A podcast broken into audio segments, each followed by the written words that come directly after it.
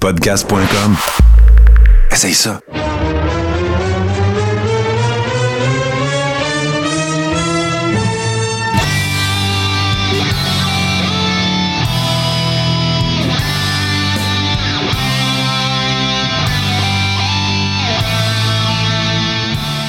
Le Carréron, saison 5, épisode 3. Et quel épisode, messieurs! Je ne sais pas si vous êtes aussi anxieux et excités, effervescents que moi.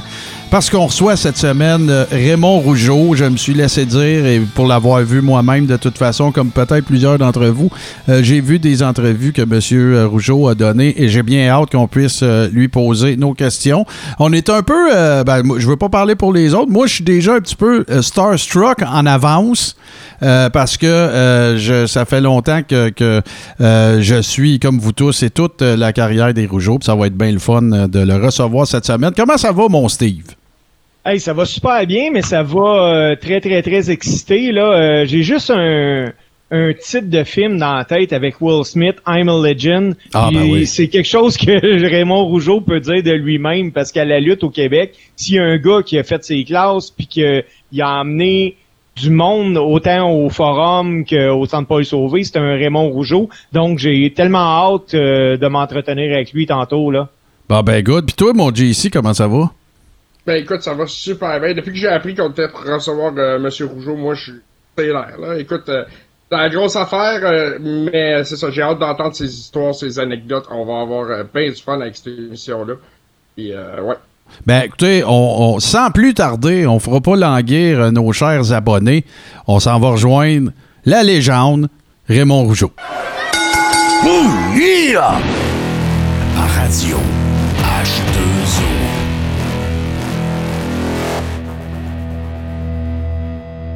Oui, tel que vous nous, vous l'avons promis, euh, nous avons avec nous, bien sûr, euh, Monsieur Raymond Rougeau, que nous sommes très contents d'accueillir, en fait, dans le cadre de cette cinquième saison.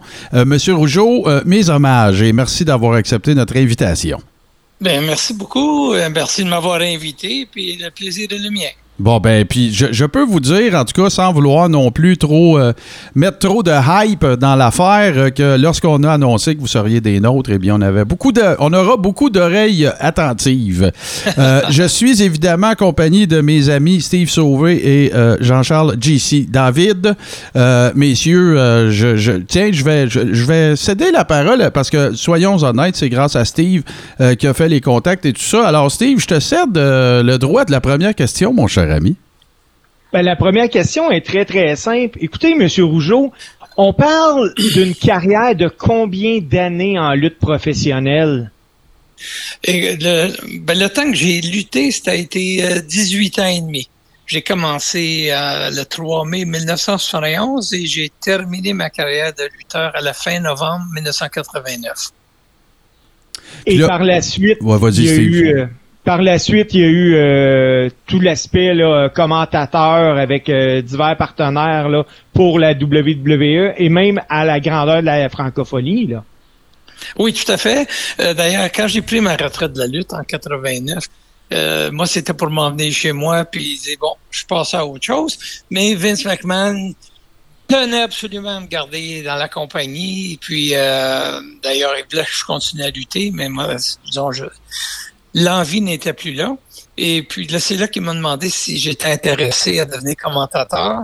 Et puis, bon, c'est une chose sur laquelle je n'avais jamais réfléchi parce que c'était pas, c'était pas une ambition, c'était pas un rêve, c'était pas rien. Fait que j'ai dit, écoute, euh, ma première question, ça a été, ça va être quoi le voyagement? Parce que la raison principale pour laquelle j'ai arrêté de lutter, c'est pas parce que j'aimais plus la lutte, mais j'étais, saturé du voyagement. 25 jours par mois, j'étais assis dans un jet puis je volais quelque part sur, sur la planète. J'ai réussi à rentrer chez moi seulement cinq jours par mois. Et puis à un moment donné, ça use de, de- de toujours être dans des hôtels, des valises, puis dans des décalages horaires, etc. Quand, quand on m'a approché pour euh, devenir commentateur, ben c'est ça. Je voulais savoir qu'est-ce que ça impliquait comme voyagement. Mais à cette époque-là, c'était une journée par trois semaines. Fait que j'ai dit, ah, ben là, ça, ça c'est un horaire avec lequel je suis capable de m'adapter. mais, mais j'ai commencé comme ça, mais après ça, ça s'est amplifié. Là. Ouais, c'est ça. ça. Ils ont aimé ce que j'ai fait. Après ça, bon, là, j'allais une journée par semaine à New York pour enregistrer là-bas. Après ça, ben, j'allais sur les lieux des pay-per-view, j'allais sur les lieux de taping pour faire des entrevues, mais quand même, c'était un horaire qui était très acceptable. Ben, c'est ça, en fait, c'est là où je voulais en venir, parce que lorsque vous êtes devenu commentateur, ça, quand vous dites que ça s'est amplifié, c'est le cas de le dire, parce que ça correspondait un peu aussi à la... Ben, tu sais, oh, c'était une époque où il y avait beaucoup moins de pay-per-view, il y en avait quatre par année, mais le, la, bonne vieille, le bon, euh, la bonne vieille expression, euh, les journées de TV, comme on, comme on entend souvent, ben, c'est ça, là, c'était à Poughkeepsie, c'était directement à New York ou à Poughkeepsie, New York, ça, ça se passe... En fait, ouais, en fait quand, euh, quand je suis devenu commentateur, euh, les lieux de taping, ils les faisaient une fois par trois semaines. Fait mhm. qu'ils enregistraient trois semaines d'émission. Fait que j'allais sur le lieu. Ça pouvait être n'importe où. Ça pouvait être à Saint-Louis. Ça pouvait être à Chicago. Ça pouvait être à Denver. Fait, que une fois trois semaines où ils faisaient les tapings, puis j'allais passer la fin de semaine là.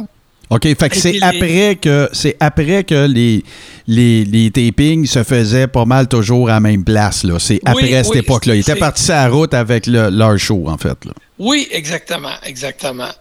Puis là, ben, on va, on va y aller un peu euh, dans le désordre parce que j'ai, on, on, a parlé un petit peu tantôt en micro. Moi, je m'intéresse beaucoup à l'avant Montréal et au début de votre carrière, mais réglons tout de suite la question commentateur parce que vous avez travaillé beaucoup. Bon, oui, nous autres, on vous regardait, que ce soit à l'époque. Moi, je me rappelle même de l'époque où on voyait Edouard Carpentier à TVSQ, les gars. Je sais pas si vous vous souvenez de ça. C'est l'ancêtre d'RDS.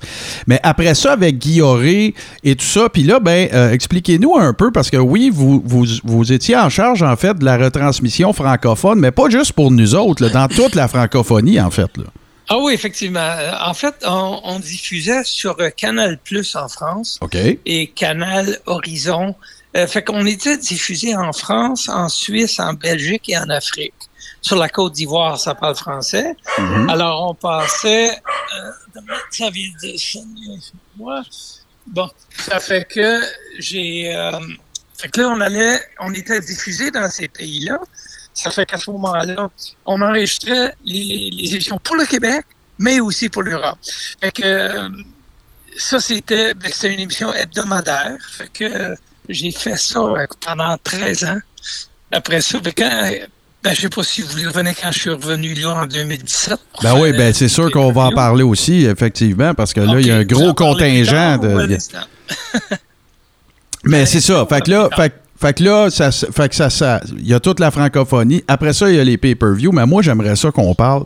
Parce que là, à un moment donné, vous le faisiez aussi dans les deux langues. C'est-à-dire que euh, vous faisiez aussi les portions d'entrevues français, francophones pour quand il y avait des house shows à Montréal. Ah, tout à fait. Et j'en ai fait d'ailleurs aussi pour. Euh, je faisais tous les tous les spots de promo pour euh, les autres pays, tout ce qu'il y a fait d'international. Fait que s'il allait en Allemagne, il allait en Espagne, peu importe, c'est moi qui faisais les entrevues pour ça. Fait que, euh, mais effectivement, tous les house shows qu'il y avait Oh, ben, bien entendu, au Québec, c'est moi qui faisais tout ce qu'il y avait le côté francophone, c'est moi qui faisais. Mais je faisais aussi l'anglais. j'ai fait aussi des commentaires. Il y avait l'émission euh, Superstars à l'époque. Il y avait Gorilla Monsoon qui en faisait des ligues, qui était commentateur avec Lord Alfred Hayes. Et c'est arrivé à quelques reprises qu'un des deux ne pouvait être là pour X raisons. Et puis là, on m'a demandé, Raymond, est-ce que tu serais intéressé ou accepterais-tu de faire l'émission qu'on envoie pour l'Angleterre la semaine prochaine? Parce que Alfred Hayes ne peut pas rentrer aujourd'hui. Il n'y a pas de problème. J'en ai fait avec Alfred j'en ai fait avec Gorilla Monsoon. Euh, J'étais un peu l'homme à tout faire. Ben ouais, ben ouais. Puis là, en plus, en plus d'être homme à tout faire, corrigez-moi si je me trompe, mais est-ce que j'ai bien souvenance de vous avoir entendu dire aussi que, parce qu'à cette époque-là, vous l'êtes peut-être encore, ça je suis pas au courant, mais vous vous y rendiez par vos propres moyens en avion, là. Vous étiez pilote, vous pilotiez votre propre avion, là. Oui, oui. D'ailleurs, j'ai passé encore mon test médical cette année, euh, ce matin. Oh mon Dieu, bah, ben, heureux de savoir que tout va bien. oui, Non, mais ça, c'est une récurrence. À tous les deux ans, il faut faire passer notre médical pour piloter. Puis moi, j'étais dû ce matin. Fait que ça s'est fait. Euh, oui, effectivement, j'allais à New York. Euh, à peu près 26 fois par année avec mon avion. Fait qu'au lieu de voler commercial, il y, a un- petit aéroport pas loin de chez moi. Fait que je partais avec mon avion, puis je descendais à New York, j'enregistrais mes émissions, puis je revenais le lendemain. euh, Ouais, puis ça, c'était, même dans- à l'époque des territoires, c'était pratique très courante. Hein? On se souviendra qu'il y avait plusieurs, même promoteurs, qui, qui volaient leur propre avion, qui emmenaient des workers avec eux autres. Euh, je pense à Ben, des au Graham, il y en a eu j'ai plusieurs. volé souvent. Ici, au Québec, j'ai volé souvent dans, dans les années 80. Euh, ben, à, à ce moment-là, je louais un avion et puis j'embarquais moi, j'embarquais mes frères, j'embarquais Gino Brito, j'embarquais Dino Bravo. Euh, et que, puis on allait, mettons, le temps à, à Val d'Or ou à Bécomo. Bon, ben, moi, je louais un avion, puis c'est moi qui pilotais. On montait à lutter à Bécomo, puis je revenais. Fait que moi, en même temps, ça montait des heures de vol. Puis j'avais, ça, ça pouvait joindre l'utile à l'agréable. Là, je continue. On a, on a commencé euh, l'époque de commentateur, évidemment, puis il va y avoir tellement de choses à raconter sur votre carrière dans le ring, mais euh, continuons de reculer. Là, on est arrivé aux années 80.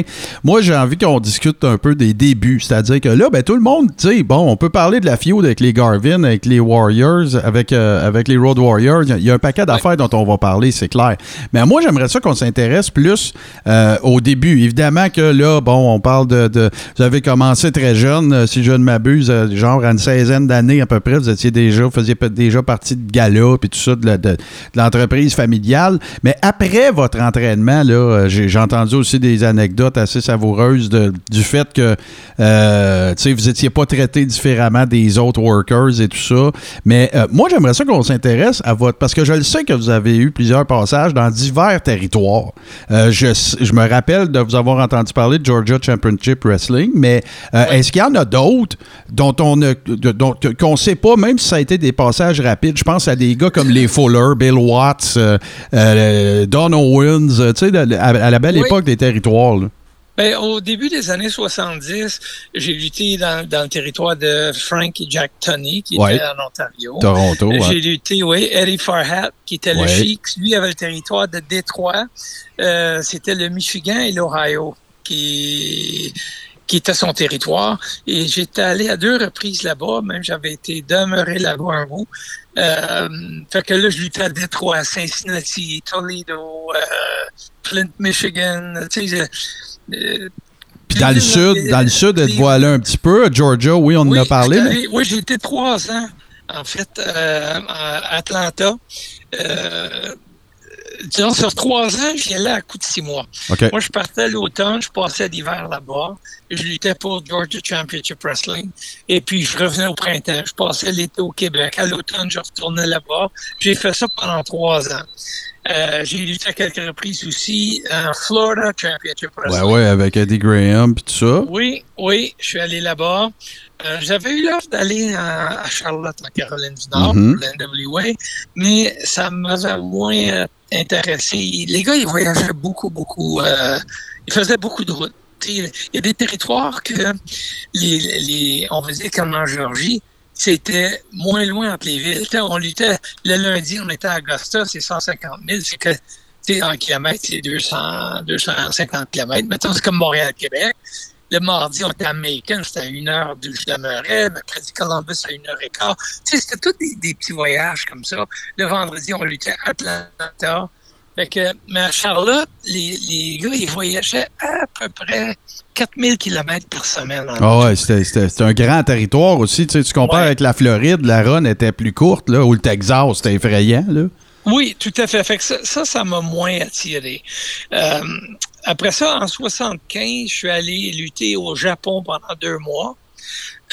J'avais été avec le- l'organisation d'Antonio Inoki. Mhm. Euh, mon père et moi, on était sur la tournée. On était six étrangers. Mon père et moi, en tant que Canadiens, Canadiens-Français. Mhm. Il y avait deux, deux Européens et puis deux Américains qui étaient là. On était allés deux mois. Après ça, je suis allé aussi en 1977. Je suis allé en Allemagne pendant un mois. Il y avait un tournoi. Ça s'appelait, ça s'appelait le Vel Cup euh, de catch. Catchen, en fait, en allemand. ouais. Est-ce que c'était déjà Otto Vance qui était là ou c'est après ça qui est arrivé, lui, je pense? Parce qu'il y avait une run. arrivé- ouais, c'était pas avec, euh, c'était pas avec lui. OK, OK. Euh, mais je me souviens plus quel promoteur était là, par exemple. Et puis, fait que j'avais été là pendant un mois. Pierre Madog Lefebvre il était avec moi sur Mhm. la tournée. Gilles de Fiche-Poisson était là. Ouais. Bob de la Serra. Mais euh, après ça, les autres, il y avait des lutteurs de Vancouver. euh, John Quinn.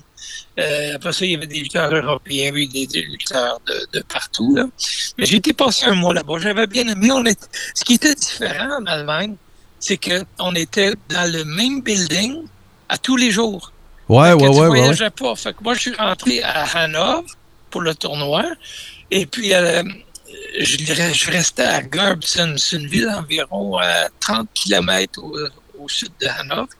Et puis, à tous les jours, on se rendait au building, puis on luttait là. C'est comme si on luttait au, au Forum de Montréal à tous les soirs. tu sais. Que les matchs étaient changés tous les jours. Et puis, fait qu'on voyageait pas du tout. Fait que je suis arrivé là, j'ai passé euh, un mois là, après ça, je suis revenu.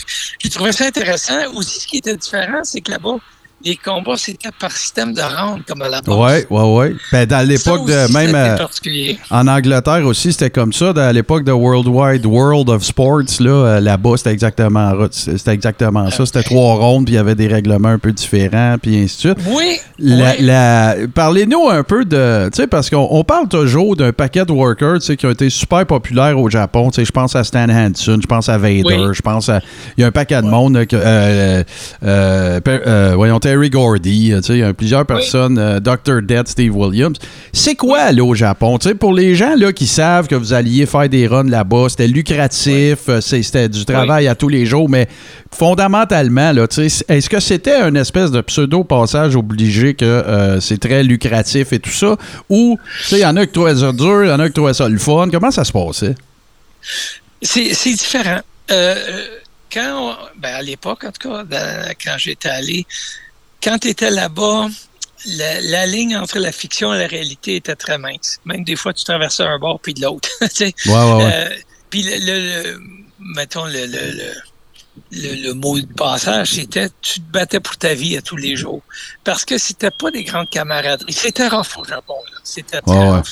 Et puis même les lutteurs japonais, euh, quand ils réussissaient, euh, mettons, à, à blesser un peu, sans t'estomper, mais à blesser un peu un adversaire euh, qui venait d'ailleurs, qui, qui te donnait un œil au noir, qui te faisait saigner du nez, ben, ils étaient félicités puis acclamés par leur père. Par contre, quelqu'un qui faisait pas assez de dommages à l'adversaire, ben, il se faisait passer au bat par les, par les autres Japonais. Fait c'est pour ça que c'était, c'était très robuste. C'était, moi, j'ai trouvé ça euh, enrichissant. J'ai trouvé ça une belle expérience. Mhm. Par contre, c'est une atmosphère qui a été euh, un peu différente, même à la limite à l'occasion désagréable. Peut-être que j'étais là longtemps. C'était deux mois. Ouais. Peut-être une tournée d'un mois, j'aurais dit pas payé. Deux mois, j'ai trouvé ça long. Parce que même, euh, écoute, on, comme je dis, on recule en 1975, c'est c'est 30 ans après Hi- Hiroshima et Nagasaki. Et là, quand on- il y avait encore d'animosité de, de- de- des gens par rapport aux personnes de race blanche. Ouais. Alors même les gardes de sécurité, quand on allait au ring, ils s'organisaient pour laisser de la place pour que les gens puissent nous donner des coups de pied les jambes en passant en s'en allant au. OK. Les, les gaijing, euh, comme ils les appellent. Oui, c'est ça. Oui, oui, exactement. On était dégagés. C'est ça. Alors, on s'en allait au ring, il laissait de la place. Fait que là, on passait, il fallait que tu cours un petit peu, puis tu mangeais des coups de pied les jambes, puis des choses comme ça. Eux autres trouvaient ça bien de fun. Euh, Mais jour après jour, ça use. Là, tu sais, à un moment donné, là. Fait que vous avez eu un passage, en fait, au Japon, là. Ah, je suis retourné en 1990. OK, avec le. euh, OK. Ben, en fait, j'avais terminé ma carrière à la WWE. J'étais commentateur, puis euh, mon frère on avait été approché par les promoteurs japonais. Il y avait un tournoi d'une fin de semaine. OK. Puis, euh, ils nous ont demandé si, si on, on était intéressé à participer. Puis, effectivement, je me suis dit, parce que quand j'avais quitté le Japon en 75, je m'étais dit plus jamais. Tu sais? Et puis, euh, en 90, j'ai dit, ah, j'ai dit là, ça me, ça me tentait. J'avais plus la pression d'être sur la route tout le temps. Ouais. Et aussi, j'étais plus mature. J'avais 20 ans quand je suis allé en 75. Fait que là, je retournais à 35 ans. Fait que je me suis dit, ah, je vais en même temps, c'est pour une fin de semaine. C'est pas grave, là. Ouais. C'est un week-end, c'est pas deux mois. Puis en même temps, je vais voir, est-ce que je vais encore sentir ce que je ressentais pour dire je voudrais plus y retourner ou si ça va passer à autre chose? Mais euh, finalement, ça a été, ça a été bien agréable, mais je me souvenais de comment je me sentais quand j'étais là. Ah ouais, hein, même, euh, même 15 Oui. ans plus tard, c'est- Oui, c'était... euh, oui. Mais regarde, je vais vous dire, honnêtement, quand je suis revenu du Japon, j'en ai fait des cauchemars, j'en ai rêvé pendant des mois après. Ah que des fois, je me réveillais, puis j'étais encore là, puis je comprenais pas comment ça fait que je suis encore ici, je l'ai pu revenir. Puis à un moment donné, je me réveillais, c'était un cauchemar. J'étais heureux de plus être là. Mais là, là, pour les gens qui sont moins familiers aussi avec la lutte au Japon, là, que ce soit pour euh, Giant Baba ou euh, Inoki, euh, la, la foule est complètement différente. Un pop au Japon, c'est pas ce qu'un pop est ici. Là. Ils sont beaucoup Non, non, moins non. bruyants. Là. Oui. Peut-être aujourd'hui, ça a évolué parce que tu Ouais. sais, avec aujourd'hui l'Internet, l'américanisation tu sais, planétaire, il- les, les foules ont changé. Mais à cette époque-là, effectivement, la foule était très respectueuse. Par contre, assise, ils regardent. Puis s'il y avait un beau coup qui se faisait, et t'avais- il ça applaudissait. Ouais, c'est ça. Il n'y avait pas des pop comme euh, tu sais, des, des, des- ce qu'on appelait les Road Warrior pop. Là. Il n'y en avait pas de ça au Alors, Japon. là. oublie ça, oublie ça. Il- il- quand tu avais un applaudissement, c'était euh, c'était une grande marque d'appréciation. Mais je pense à Steve aussi, là, puis Steve embarque anytime, JC aussi, mais euh, tu sais, par contre, pour le crowd work, là, ça doit être beaucoup plus difficile, là, tu sais, si tu fais ton, Oui. ton gros, un, un gros high spot, puis là, ça pop Oui. pas pantoute, tu dois te dire, coudon, euh, Ouais, ben en fait, c'est tu te conditionnes à la mentalité. Comme on dit, quand tu es à Rome, tu fais comme les Romains. Mhm. Tu es au Japon, fait que tu t'en fais pas que ton match est pas bon parce que les, les Japonais, les Japonais, ils se lancent pas en bas de leur chaise. C'est leur coutume, c'est leur façon de faire. Mais si, puis à la fin du match, ils applaudissent, ben ça veut dire qu'ils ont apprécié l'effort qui a été fait sur le ring. Puis les matchs, comme je dis, sont un petit peu différents aussi. Il y avait, c'était un petit peu moins spectaculaire, puis un petit peu plus robuste. Les autres, ils étaient comme intrigués, peut-être par la robustesse aussi qu'ils qu'ils voyaient sur le ring. Ouais, ben les amis, tu sais, on pense à un gars comme Stan Hansen qui voit euh, genre à 0,5 sur 10 que son finisher, c'est une close line, il y en a magané c'est du ça. monde. J'ai- lutté contre lui, moi, en Georgie. Ah ouais, hein, ben ça devait être Ah ouais, quelque chose. Dans un match en particulier, à Macon, en Georgie. Et justement, il m'a fait un close line comme ça, puis il m'a frappé côté de la tête. Ben écoute, je saignais de mon oreille gauche. Ah ben ouais, c'est ça. Lui, il était reconnu, là. Tu sais, quand tu prenais Ouais, le finish ouais. de Stan Hansen, c'est sûr que tu étais magané. là. Il Ah, voyait rien. Tu, tu savais que tu avais lutté avec Stan Hansen. C'est correct. Moi, j'ai été élevé comme ça, par exemple. Moi, Mm. ça me dérangeait pas. Il y a des gars qui en, qui en ont fait des cauchemars. Moi, ça faisait partie de la business. Moi, j'ai été, on peut dire, de la vieille école. J'ai été entraîné par... euh, ben, j'ai eu mon père, Luigi Macera, mon oncle Jean Calcarvis. Ben, mon père, il était pas doux, là. Euh, Quand il m'a montré à, à m'entraîner, quand j'ai commencé à lutter, là, il était loin d'être doux. fait que, euh, il m'a rapidement éduqué à la façon rude de la business. Et puis, puis il m'a toujours dit, euh, mettons, j'avais une blessure, Jacques, me viré les genoux, regarde, je veux pas l'entendre. Puis il dit, il T'es- capable de marcher, t'es pas mort, bon, t'es capable de lutter. Puis il dit, ouais, pas intéressant d'entendre tes blessures. Bon, c'est beau. C'est comme ça que j'ai appris. Tu sais, il y en a qui vont dire, boy, c'est dur, mais c'est correct. Tu sais, mon père, il était, il était dur là-dessus, il était dur avec lui-même, il était pareil. Ben, c'est comme ça que j'ai été éduqué. Fait quand je suis arrivé dans- au Japon, j'ai pas trouvé ça difficile. Même, ça me stimulait un peu. J'haïssais pas ça. J'haïssais pas ça être tête. Ouais, ouais, ce qu'on appelait ben, travailler stiff là, au Japon, c'était. Ouais, ouais. Ouais. Mais J'ai été c'est, euh, reconnu une pour être assez solide. C'était une certaine époque où ce que en s'entraînait, on apprenait aussi le shoot wrestling là. Tout à fait. Tout à fait. Puis la même chose. Mon père m'a appris jeune à me défendre. Et mon père avait été champion euh, des gants dorés à boxe. Euh, il, il avait, il était reconnu pour être capable de prendre soin de lui. Et mon père m'a enseigné jeune à boxer, comment me défendre. Puis il dit pas pour que tu cherches le trouble, mais le jour que le trouble te trouvera, tu sauras te défendre. Et ça m'a été utile à quelques reprises dans ma carrière. Ben moi, Monsieur Rougeau, euh, je me rappelle d'avoir entendu une entrevue dans laquelle vous aviez euh, raconté avoir chassé un lutteur du Québec parce que quelques Ouais. jours avant, il luttait contre un jeune, puis euh, il avait vraiment euh, frère blessé le jeune. C'était contre mon frère Armand qui avait lutté. C'est qui au juste de- Zarinov Leboeuf. Lui il avait été, il a lutté en équipe avec Gilles de Fiche Poisson dans les années 70. Euh, il avait lutté à la WWF, c'était, Mhm. euh, le père avait c'était ça. Il a lutté à Minneapolis. Il avait été champion par équipe là-bas. Euh, c'était un gars aussi, euh, quand il était au Québec, il a travaillé comme doorman d'un club. Il m'a gagné un peu le monde. C'est un un gars qui faisait 6 pieds 3, 250, 260 livres. Il avait, il on était à Rimouski un soir, il était contre mon frère. Hein? Et puis mon frère Armand, faisait pas longtemps qu'il était dans le business. Et puis Zarinov, il était euh, insulté parce que les, promoteurs, à l'époque c'était Gino Brito qui était le promoteur, et puis qui, avait booké mon frère avec lui. Il trouvait que mon frère avait pas assez d'expérience d'être avec lui sur le ring. Fait que après le combat, mon frère vient dans la chambre, Armand, puis il rentre, je regarde, qu'est-ce que t'as eu? Il avait la face toute marquée, des en tout cas, il y a eu des claques la face partout. Il y avait les yeux, les yeux euh, vitreux. J'ai dit, qu'est-ce qui s'est passé? Je ne le sais pas. Là, je suis allé voir l'arbitre, j'ai dit, qu'est-ce qui s'est passé? Ah, mais Zarinov, il n'était pas de bonne humeur parce qu'il trouvait que ton frère n'avait pas assez d'expérience pour lutter contre lui. Je dis, ah oui, OK. Ce soir-là, je l'ai cherché dans tous les hôtels de, Rimouski. Je ne l'ai pas trouvé. Deux jours plus tard, on était en Beauce et son adversaire, moi, je luttais en finale contre Pat Patterson. Et puis, euh, Zarinov devait lutter contre Louis Laurence. Louis Laurence, il s'est pas présenté pour X raisons.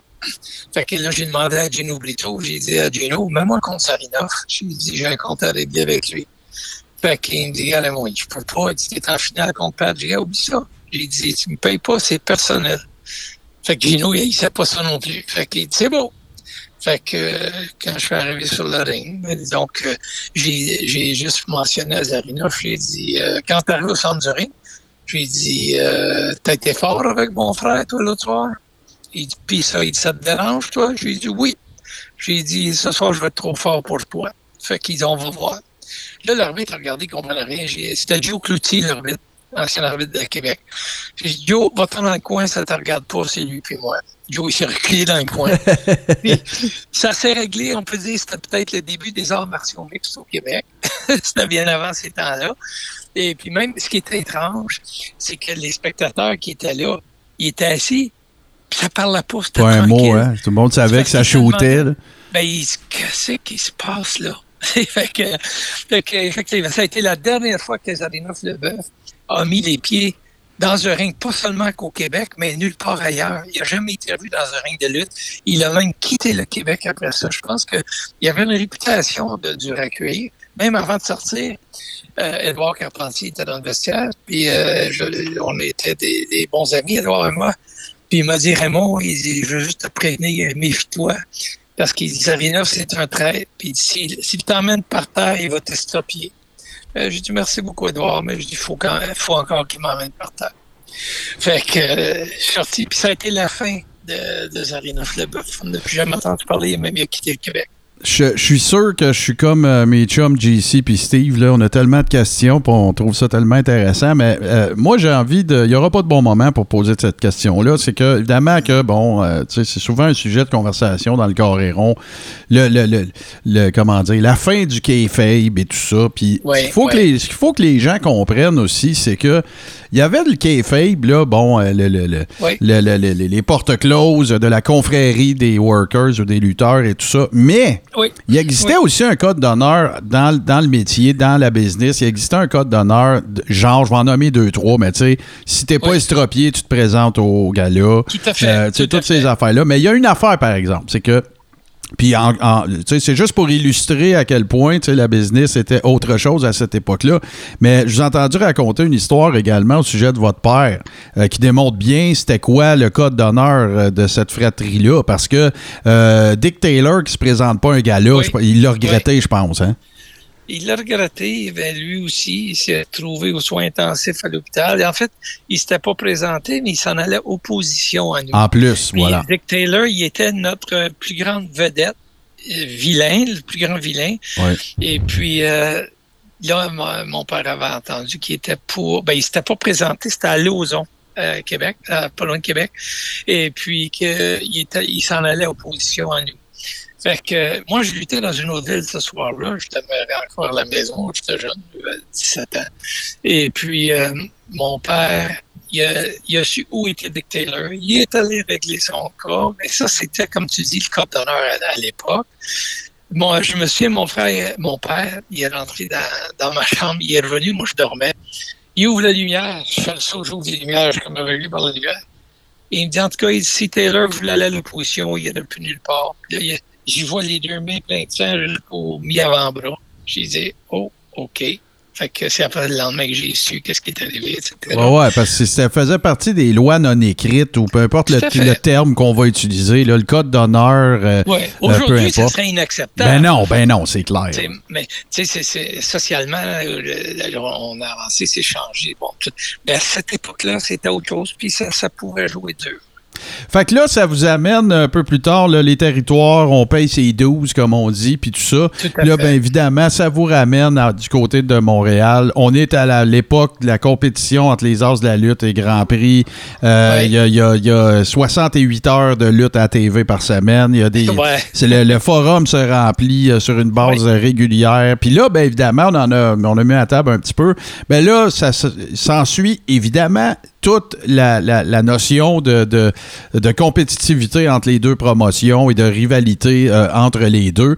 Euh, Racontez-nous ça un petit peu, parce que là, vous êtes vous vous trouvez dans la position particulière d'être un worker, mais également de faire partie de l'organisation. euh, Ouais. Ouais. Ben oui, ça devait être assez spécial. hein.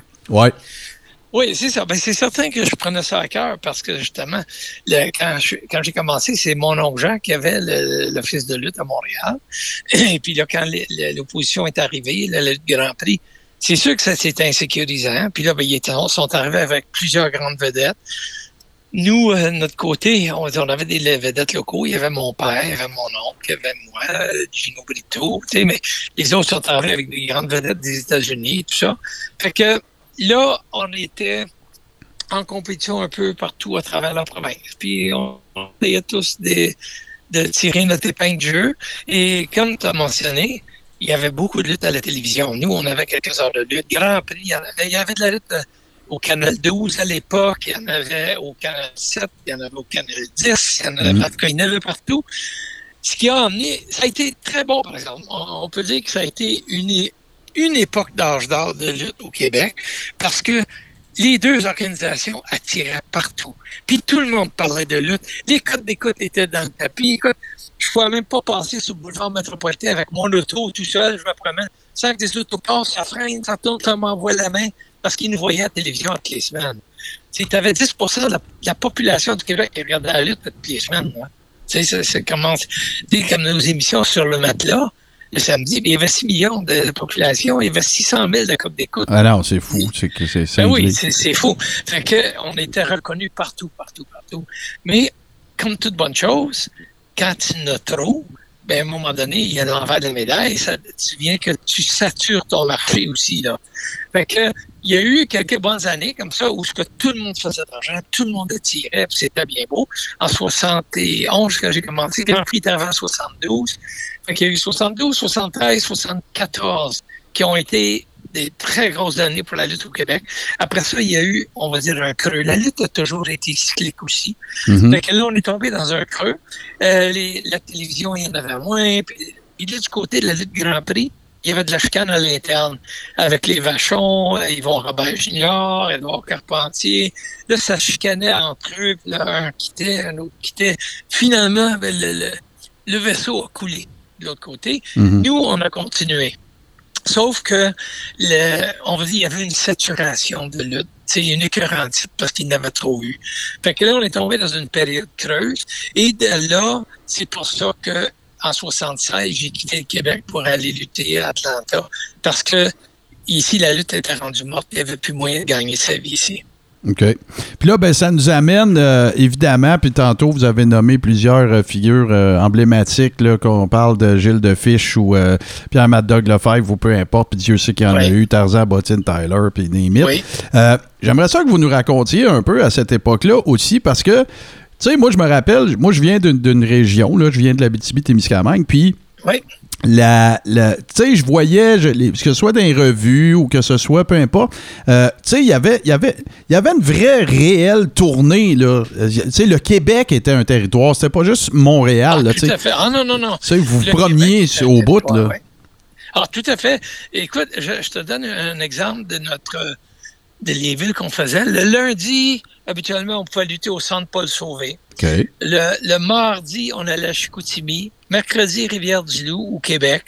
Jeudi, à l'aréna euh, Robert Guertin de Hall. Vendredi, on allait à Hawkesbury. Euh, samedi, on pouvait aller à Granby. Dimanche, dans Beauce. Euh, tu sais, puis après ça, ça tourne. Mais les villes régulières, le lundi, c'était à Montréal. Mardi, tu avais soit le Cap de la Madeleine ou Chicoutimi. Euh, mercredi, tu avais Cornwall ou bien Rivière-du-Loup. Après ça, le jeudi, c'était toujours l'aréna Robert Gartin de Hall. Le Ouais. vendredi, il y avait Hawkesbury, des fois une, ou une autre ville. Le samedi, on avait le Palais des Sports de Sherbrooke. Sherbrooke, ben oui, que c'était gros. ouais, on allé souvent là. Euh, Hey, moi, c'est déjà venu chez nous. Moi, j'habitais euh, au Témiscamingue, là. Puis, je veux dire, ils sont déjà Ah, passés, oui. là. On fait, ben oui, mais on faisait euh, les territoires, mettons, ben pas les territoires, mais les coins comme la BTV, on y allait peut-être deux fois par été. Ouais. fait il y avait des villes régulières, mais après ça, il y avait des tournées. Si on faisait la tournée de la Gaspésie, on pouvait faire une tournée sur la Côte-Nord, une tournée, euh, on faisait, on montait, on faisait Mont-Laurier, on faisait Ouais. Val-d'Or, Sainte-Terre, Rouen, euh, Amos. Tu sais, on faisait des- une tournée là-bas. Euh, ça, c'était une couple de fois par été. Euh, mais on faisait, j'ai fait à peu près toutes les villes de province du Québec. Mais je vous entends, Monsieur Rougeau, là, on, on parle de, de villes un peu partout au Québec. Euh, Ouais. le, le mot qui a jamais eu lieu, c'est une journée de congé, là, quand, quand on voit les semaines. Mais est-ce que c'était ça pour vous, la, la belle époque de la lutte, justement? Oui, ben en fait, euh, c'est que l'été, c'est vrai que je voyais pas l'été passer. Même, je me souviens de ma première année dans la lutte, j'allais à l'école. Aussitôt que j'ai terminé l'école, j'étais sur la route sept jours par semaine, jusqu'à temps que je suis rentré à l'école à l'automne. Même à un moment donné, je disais à mon père, j'ai même pas une journée off. Mais souviens, il m'avait dit, regarde, il dit, euh, il dit, sois content que tu luttes. Tu sais, fait que je bon, OK. Ouais, ouais, puis là, il devait, il- il- lui, avec son expérience, devait aussi savoir que, tu sais, c'était des cycles, puis qu'éventuellement, ben, oui, mais en fait, euh, l'été, c'est parce que l'hiver, c'est- à ce moment-là, il y a beaucoup d'arénas qui n'étaient pas Ben disponibles à partir de l'automne jusqu'au printemps, parce que c'était la glace sur les patinoires, c'était le hockey et tout ça. Alors que l'été, ben, les arénas, il n'y avait pas de hockey. Fait que là, non. c'était les, ça, on était de la lutte partout, partout. Fait que notre, notre saison, là, on la faisait en juin, juillet, août, septembre. Après ça, le reste de l'année, on luttait quelques fois par semaine. Il y avait le centre Paul Sauvé à tous les lundis. Puis il y avait. euh, Puis c'était pas, le- c'était pas le les taping de TV, ça, le lundi? Parce que, ou il y avait, tu sais, c'était quoi la période. rotation? Des il y a eu une tapings? période. OK. Ouais, le- les tapings, ils ont été pendant des années. C'était à Chicoutimi le mardi. OK. Hey, ça, Ouais. je- ça, j'avais pas souvenir de ça, par exemple. Ouais, c'est au centre Georges Vézina de Chicoutimi. Ça, ça a été des années de temps. C'était là la, la télévision. Après ça, il y a eu un moment qu'on a fait des enregistrements au Loisir Saint-Jean-Baptiste de Montréal. Euh, après ça, il y a eu aussi au centre Paul Sauvé pendant un moment. On fait des. Ouais, parce que moi, je me rappelle aussi. Puis, tu sais, nous autres, euh, on, se situe par rapport aux années aussi, tu sais, moi, je pense qu'on a tous un peu, que ce soit en vidéotape ou en, en peu importe. Moi, je le regardais à la télévision, mais, euh, tu sais, la belle époque aussi, là, de la lutte internationale. Puis là, ça nous amène, Oui. ça nous amène aussi euh, à. Il y en a deux, en fait, là. Puis, tu sais, pas mal de gens vont se souvenir de ça, c'est clair. Mais moi, j'ai un souvenir particulier parce que la première cassette que j'ai louée avec mon argent, c'était une. ben, Écoute, là, je viens d'un petit village, il y avait 700 personnes, là. Tu sais, tu t'imagines, là, le, le, Ouais. le, le gaz bar, machine à boule, table de poule, euh, location de vidéo. Bon. C'était la fameuse feud avec les Road Warriors. euh, qui était euh, puis euh, pour avoir entendu les deux parler de, de, euh, Joe et Mike euh, faire des shows d'interview, euh, Oui. ils adoraient le territoire de Montréal parce que le, le Oui. drap était épouvantable là, partout où ils Ben, passaient, mais particulièrement ici. Là. Ben effectivement, c'est que la, la foule québécoise, là, je sais pas si c'est notre sang latin un peu ou quoi, mais c'est une foule qui est très expressive, très dynamique, très dedans. Ils sont là. Tu sais, il y a des, il y a des places que tu vas, ils appellent ça un hard crowd. là, tu sais. C'est une foule qui est dure, qui est un peu désabusée. Euh, des fois, New York était un peu comme ça, des fois. C'est une foule un peu. Ils ont, ils ont comme tout vu. Là, tu sais. Euh, mais au Québec, c'est que les gens étaient là, puis ils étaient là pour se défouler, puis crier, puis embarquer. Puis... Fait que quand tu avais des matchs, c'est, la foule était très intense, puis veut, veut pas, l'énergie de la foule se transperce sur le ring aussi. là. Ça, ça donne, ça donne de l'adrénaline, ça donne la drive aux gars. La foule qui réagit de main, ça t'encourage encore plus fort. Plus tu travailles plus fort, la foule réagit, puis c'est une roue sans fin. Ben oui, c'est clair. C'est un territoire qui était reconnu. Là. Euh, le Québec, c'était un territoire que les lutteurs aimaient beaucoup. Euh, aimaient beaucoup. Venez travailler. Puis là, la, la, Ah oui. la question, là, était, les Road Warriors étaient-ils stiffs autant que ce qu'on dit? Avec, ça dépendait avec qui. Moi, Ah. quand j'ai travaillé avec eux autres, j'ai eu aucun problème. Euh, Peut-être les gars avec- qui respectaient. Tu sais, Mhm. parce que moi, les Road Warriors, je me respectais. J'ai eu aucun problème avec eux autres. Euh, ben, puis en même temps, tu gagnes le respect avec eux. Fait qu'effectivement, ils vont travailler un peu snug, ils vont travailler un peu stiff. Mais s'ils voient que tu le prends, tu ne plains pas, puis tu leur redonnes aussi sur le même, la même intensité, ils ont un respect pour toi. Mais Ouais, ouais, si c'est tu- ça. Si tu ne répliques pas, puis si tu t'écrases, puis tu es comme une mauviette, oublie ça, ils vont balayer le plancher avec toi. Je sais pas si vous avez déjà entendu, je vais raconter pour tout le monde l'anecdote. Danny Spivey qui luttait à l'époque euh, avec euh, Mark Calloway, l'Undertaker, ils ont un match, Oui. puis euh, Calloway, il est green, là, il commence en business. Puis ils ont un match contre les Road Warriors, puis euh, dans les rings, c'est, c'est, tout se passe. Des coups de chaise, name it, ça revole à gauche, à droite. Puis là, ben, à un moment donné, Calloway, il se demande si c'est pas en train de virer en shoot, là, cette affaire-là, puis s'ils sont pas Oui. choqués pour de vrai, toute la quête. Puis Spivey, et peut-être que Raymond, vous pourrez nous le confirmer ou pas, mais c'était un de ceux que t'écœures pas dans la vraie vie, là. Oui, il y avait, oui, il y avait une réputation de. Absolument. Il l'a même lui, il l'a lui-même dit, là, tu sais, c'est le genre de gars t'envoyait pour collecter de l'argent puis des affaires comme ça. C'était pas un tendre, OK? Exact, exact. Puis, euh, fait que là, ben, euh, Calloway, lui, qui est green puis qui veut gagner le respect de tout le monde, ben, lui, dans sa tête, il dit on s'en retourne dans le locker. Puis, Oui. euh, ça- on va se pogner, c'est sûr, là, tu sais, la- la- Oui. ça, ça arrête pas d'augmenter, puis d'augmenter, puis d'augmenter. Puis ça a l'air que quand ils sont arrivés dans le locker, tout ce que Spivey a fait, il a regardé les Road Warriors, il leur a fait un clin d'œil. Puis tout, Oui. était, tout était terminé. Puis c'est pas parce qu'il était pas choqué dans le ring, c'est parce que c'était Danny. Spivey. Fait que, tu sais, ça te donne... un- C'était une autre époque, là. Oui, oui, c'est ça. Puis, c'est comme je te dis, c'est la même chose quand j'ai lutté avec les Road Warriors. Quand ça a commencé, ça a été, euh, ça a été stiff, ça a été snug. Puis, tu sais, mais pas un mot d'un bord ni de l'autre. Puis, euh, je, tu sais, je remettais la monnaie de la pièce, la même chose. Pas plus intense. Pas plus Mhm. intense, pas moins intense. On est au même niveau. Puis là, à un moment donné, tu te regardes dans les yeux, puis il y a un respect mutuel. Puis moi, euh, j'ai toujours eu un respect pour Road Warriors et ça a toujours été réciproque. D'ailleurs, euh, quand, quand je suis devenu intervieweur pour la WWE, je les ai interviewés à plusieurs reprises. C'était Legion of Doom. là. Ouais, ouais, ouais. Et puis quand je suis arrivé, j'allais les voir, les guys. Puis, euh, j'ai une entrevue à faire avec vous autres. Puis ça, il dit, pas de problème. Il dit, let us know when. Fait que, dis-moi quand il fait page. J'ai dit, regarde, dans 10 minutes, on peut se rejoindre. Parfait. Les gars arrivaient, ils étaient super. Parce qu'il y avait un respect qui était là. Mais, comme je t'ai dit, s'il y avait quelqu'un qui n'avait pas le respect, oui, il pouvait, il pouvait peut-être trouver la soirée longue. Et euh, il y a eu la, la feud justement avec les Road Warriors, mais il y a aussi une feud là, qui va avoir son anniversaire dans trois jours, celle avec Oui, les oui. Garvin. Exact. Ça, puis, ça, là, c'était vraiment l'élément l'élément clé de comment euh, soulever le toit du forum, là, faire ça le 24 juin. Là. Euh, exact. C'est, écoute, ça a été, c'est, c'est, c'est arrivé, c'est un concours de circonstances parce que Ronnie Garvin, il avait appelé Gino Brito parce qu'il s'en venait au Québec. Lui, il, il demeure aux États-Unis depuis des années. Il avait appelé Gino Brito. Ah, tu venir passer un peu de temps au Québec? Puis si tu peux. Il était en vacances, en fait. Ben oui, tu peux me booker, tu sais, à quelques reprises. Ils vont lutter un peu, ça va payer mes dépenses, puis tout ça. Puis, la- de l'autre côté, Jimmy Garvin aussi, lui, sa femme, elle vient de North Bay, Ontario. Voilà. fait que là, il a appelé Gino Brito. Il dit, Regarde, je viens passer l'été euh, au Québec, en Ontario, puis euh, la famille ma femme, puis des fois, c'est une coupe de show.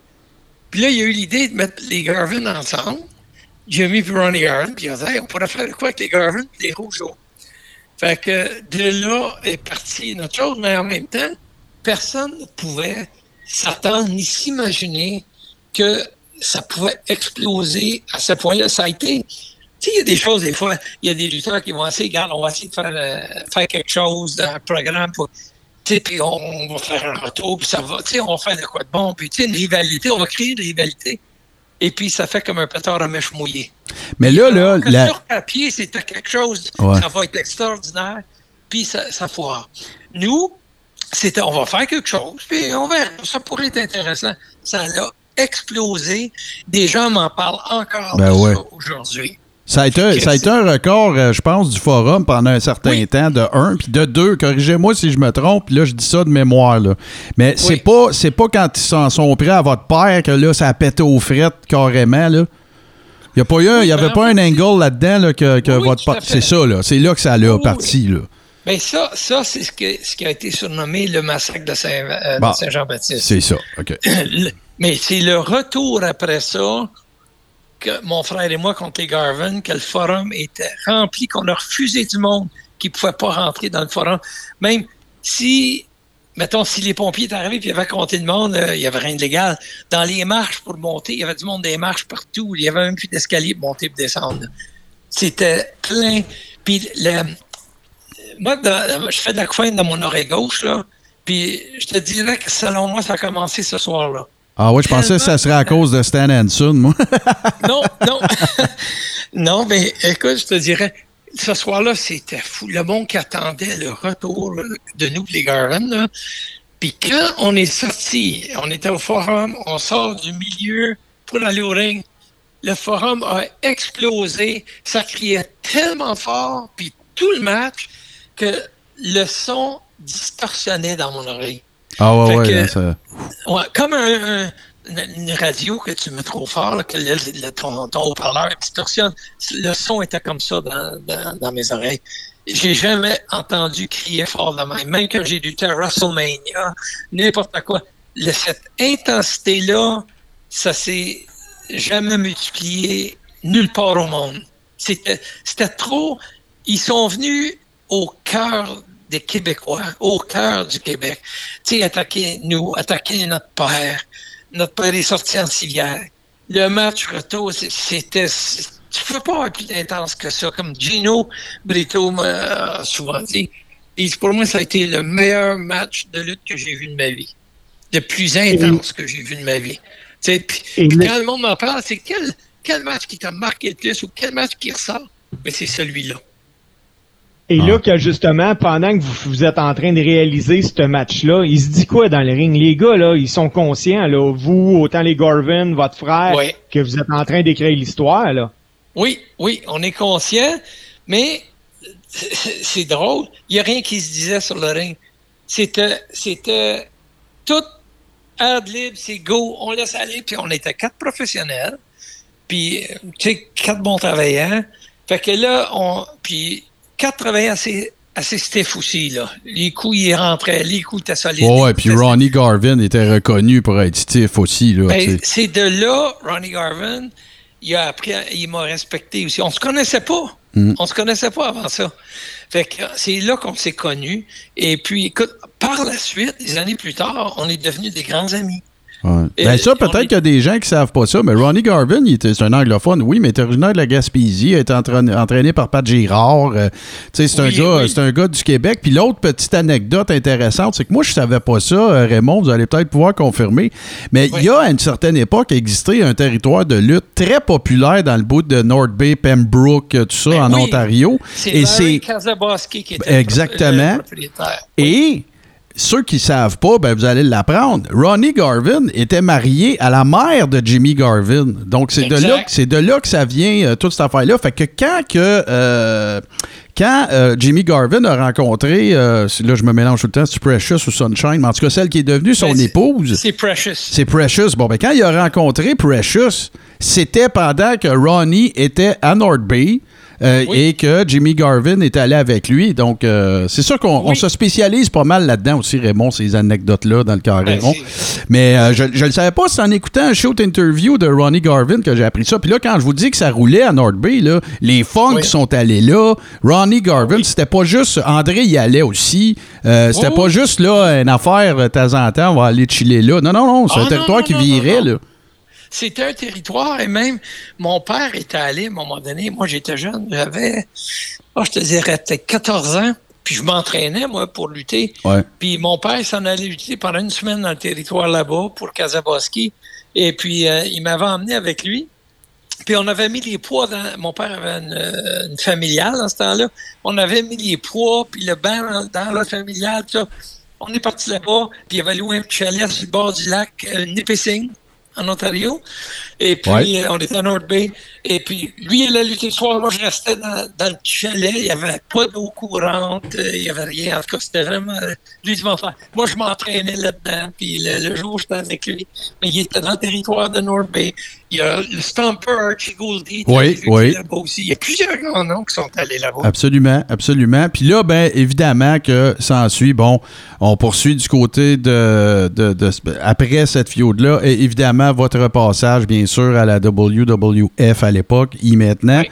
Euh, j'ai, j'ai- moi, je, bon, on, on sait pas mal toute l'histoire, puis quand vous êtes arrivé là, les Fabulous Rougeau Brothers, euh, bon, euh, beaucoup de, beaucoup de finishers aussi qui étaient, euh, je pense aussi que, même dans le cas de Jacques, après ça, quand tu as transité vers les Québécois et tout ça, beaucoup de, beaucoup de movesets de, qui impliquent les deux partenaires. Moi, c'est l'affaire que je me rappelle le plus.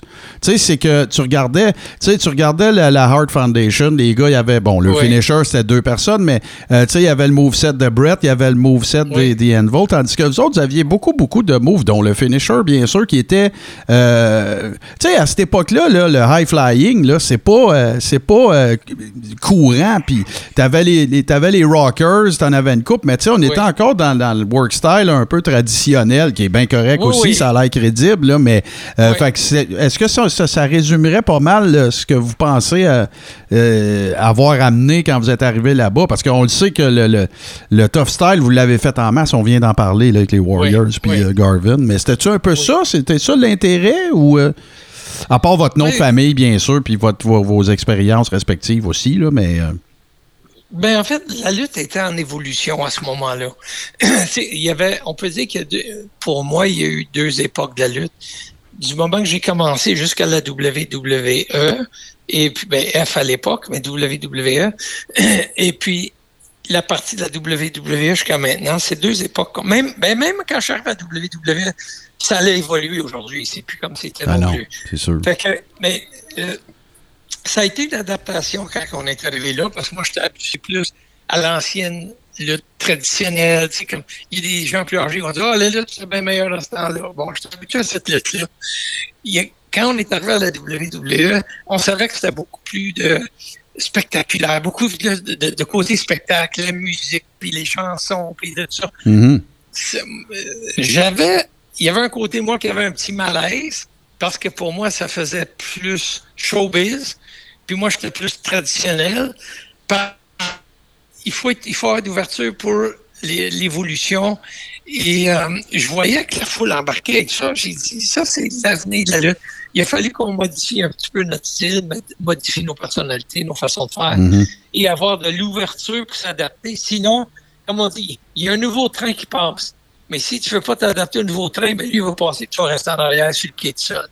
Fait qu'on on s'est adapté, mais encore adapté à la lutte de ce moment-là. C'était comme on était sur un, mettons, un niveau, on a, on a monté d'un niveau pour arriver à ce niveau-là. Mais depuis, ça continue à, à plusieurs autres niveaux. Tu sais. Mais il moi, je considère le moment où on a été là, puis ça, il y a plusieurs fans de lutte qui le disent, c'était l'âge d'or de la lutte par équipe à la WWE dans les années 80 quand on était là.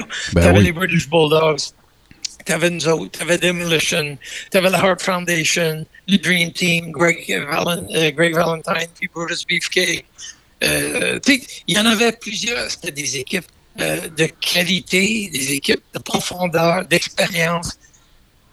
À mon avis, c'était la, la- Puis oui, il y a aussi qu'à ce moment-là, les titres de champion par équipe avaient une signification. Ben oui, c'est ça. chose. Il n'y avait, pas- il y avait pas quatre belts comme aujourd'hui non, Non, plus. là, là, ça. je veux pas vous mettre dans l'eau chaude avec la WWE, mais il reste Non, que non, la valeur des ceintures maintenant Oui, est beaucoup plus euh, diffuse qu'à l'époque. Là. Ben, c'est que là, tu es rendu, mettons, tu vas un champion par équipe. Ben, c'est la douzième fois que je suis champion par équipe. Ben ouais, tu sais. Tu sais, fait que tu été champion, ben, un- trois semaines après, tu l'as perdu, puis trois mois après, tu le regagnes. Un mois après, tu l'as perdu. Trois mois après, tu l'as regagné. Hey, fait trois fois champion par équipe. Ouais, mais pour un total de combien de temps, tu sais? Ben ouais, À c'est ça. cette là. époque-là, il quand tu avais une, une équipe qui était couronnée championne, elle être championne pendant un an, Hmm. un an et demi. Tu sais, fait que c'était vraiment. Ben, le record de. Demolition, Ouais. le record de Demolition a été battu par euh, The New Day, c'est récemment, là, ça- Oui, un oui, an oui. ou deux, là, tu sais, ça a été... euh, Mais Steve, vas-y, t'avais une question.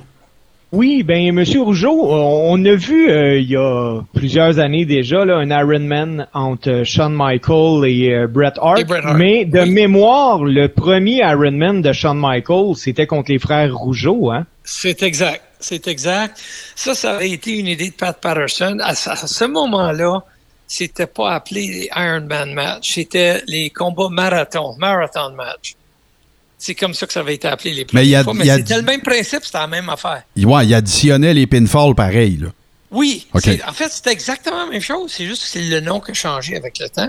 Mais les premiers qu'on a fait, ça, c'était l'idée de Pat Patterson. Pat savait, moi, j'en avais fait avec Pat Patterson de ça. Single, moi contre Pat, j'ai eu quelques combats comme ça. On avait appelé ça des combats marathon. Fait que c'était un combat qui durait une heure. Celui qui avait le plus de chutes au bout de l'heure gagnait. Et puis, si ça arrivait qu'on était avec un chiffre égal au bout, on allait en temps supplémentaire, en période supplémentaire, puis le premier qui prenait une chute gagnait. J'en ai eu quelques-uns avec Pat Patterson comme ça. J'en ai eu quelques-uns avec Pierre Madoc Lefebvre aussi. Mais après ça, à la WWE, ben justement, c'est Pat qui avait emmené l'idée. Il avait soulevé ça à Vince. Et il avait dit, Vince, j'ai une bonne idée. Et il dit, les Rockers puis les Rougeaux, bon, il dit, un marathon match, Vince, ah, ça a une heure, ça va être long. Il dit, tu vas voir, je suis sûr, ils vont virer place à l'envers. Et puis, Pat m'en a parlé. Puis j'ai dit, moi, j'ai pas trouvé que ça. Même, j'aimais ça parce que c'était un défi. Ben ouais, c'est- ça. fait que euh, j'ai dit, ouais, il n'y a pas de problème. Ça, fait que, on a eu quelques matchs marathon comme ça avec les Rockers. On a eu Chicago, on a eu à New York, euh, en Californie. Euh, on a eu quelques-uns comme en Floride. Et puis, nous, c'est pas un hasard. Écoute, il nous passait toujours en dernier parce qu'il n'y a pas un match qui pouvait nous Ben non, c'est ça, personne ne peut passer après vous autres. C'est comme passer Non. après Elvis, dans le fond, là, tu sais. Non, mais non, mais je veux pas aller prétentieux, mais c'est vrai que y a pas personne qui pouvait passer après nous autres avec un match qui montait pendant une heure. Puis je me souviens, Shawn Michaels, écoute, il avait, lui, il, est là, il m'a dit, tu peux pas faire ça. Il dit, je serais jamais capable de lutter pendant une heure, je saurais plus quoi faire. Puis il avait dit, inquiète-toi pas. J'ai dit, garde, on va monter, on va partir, on va monter le match, monter, monter. Puis à la fin, ça va exploser. En tout cas, lui, il était content parce que en même temps, ça lui donnait une expérience autre qu'est-ce que- qu'est-ce qu'il avait eu. Il savait Ouais. qu'il avait quand même d'expérience dans le business. Et puis, quand on a fait ça, en tout cas, lui, il, il capotait. Là, sais, Il était plus jeune que vous autres dans le business aussi. Là, Oui, lui. oui, oui, oui. Mais tu vois, quand on a fait ça avec les Rockers, euh, on était en 96. Moi, j'avais 32 ans. Bon, fait que c'est c'est la deuxième fois qu'ils sont revenus. Ils sont Oui, venus une oui, fois, puis après ça, ils sont fait mettre dehors, puis après ça, ils sont revenus, puis là, ils sont restés. C'était après la AWA, dans le fond. Oui, c'est la deuxième fois quand ils sont arrivés. OK. Et, et puis, mais vois, Sean, il était dans la vingtaine, là, tu sais. Ouais, ouais. Fait que, mais là, il était là, il ne pas d'allure. Mais quand on a fait ça, là, en tout cas, après ça, lui, il était, il était fou comme un balai, là. Le, le dernier 15 à 20 minutes, tout le monde était debout, à côté de ces barricades autour de- du ring. La sécurité, fallait qu'elle retienne le monde. C'était l'euphorie totale. Mais, Wow. mais c'est Ben, moi, j'ai souvenance, j'ai Oui. effectivement souvenance de ça, mais je pourrais pas dire. Je vais essayer de le retrouver, c'est clair. Mais là, on continue d'avancer dans le temps. Parce que là, Vince vous arrive avec une proposition que vous partez tous les deux à rire. On va vous tourner heel. Exact. Ben, c'est que c'est que on était on était pris entre deux chaises. on était tu sais ce qui est important dans lutte, c'est que tu sois aimé ou que tu sois détesté. Voilà. Aux États-Unis, on est au Québec, il n'y avait pas de problème. Le Canada anglais, il y avait une rivalité parce que tu sais, la rivalité anglais-français, ils savaient qu'on venait du Québec, fait qu'il y avait la rivalité qui était là. Alors, on ne pouvait pas être à l'unanimité dans l'ouest du Canada. Aux États-Unis, les Américains sont très patriotiques. Puis eux autres, d'arriver pour euh, applaudir pour deux Québécois en plus, parce qu'on parlait français, c'était difficile. Fait que, on avait, admettons, on va dire, la moitié du monde qui nous aimait beaucoup, puis la moitié qui nous aimait pas parce qu'on est du Québec. Mais là, vous Il y aviez avait- pas le choix. Quand vous veniez à Montréal, il fallait que vous travailliez face, là, c'est sûr, là. Ah, tout à fait. Parce que ça aurait été quand- impossible. Non, non, on a, quand on était devenus vilains puis qu'on était devenus les fabuleux frères Rougeau, la première fois qu'on est venu à Montréal, c'est justement, on a dit, là, ça va faire bizarre, là, tu sais.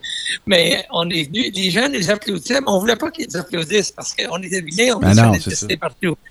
Mais on est rentré sur le ring, on s'est fait applaudir, on était des gros babyface, mais au cours du match, on a réussi à tourner. On s'est fait tuer, mais je pense que les gens ils ont été gentils. Ouais, c'est ça. Parce qu'ils savaient qu'on voulait qu'ils nous, a- qu'ils nous eut. Ils l'ont fait par gentillesse pour nous, c'était bien apprécié. Mais, mais tu vois, quand Vince nous avait lancé l'idée, trois jours avant, mon frère et moi, on avait parlé justement que, écoute, on est comme pris entre deux chaises, c'est- pas notre ça devait pas être facile non plus parce que là, écoute, Non. ça, prend des workers d'expérience ou en tout cas, Oui. tu sais, qui savent bien écouter une crowd puis savoir comment animer la foule parce que. Puis Oui. le, pire, c'est que là, je dis ça, mais c'est parce que vous en aviez tellement vu des heels, sauf que vous l'aviez jamais été heel, là. Jamais, là. Tout à fait, tout à fait. Mais ça a été le fun. Moi, ça a été naturel. Ça, ça s'est fait tout seul parce que quand tu as la psychologie d'un match, la psychologie du ring, ben c'est les, les moves, on est capable de les faire. Puis les façons, c'est tout est une question de quoi faire au bon moment. Et Ouais, c'est ça. Exact, Fait exact. que ça, ça, on comprenait très bien, puis on savait ça.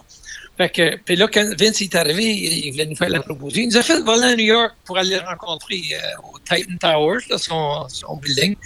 On se rend là dans son bureau. Hey guys, comment ça va? Son genre. Puis, là, en tout cas, finalement, il arrive avec ça. Il dit Écoute, j'ai quelque chose à vous proposer. Puis on voit ça. On s'est regardé, puis on est parti à rire.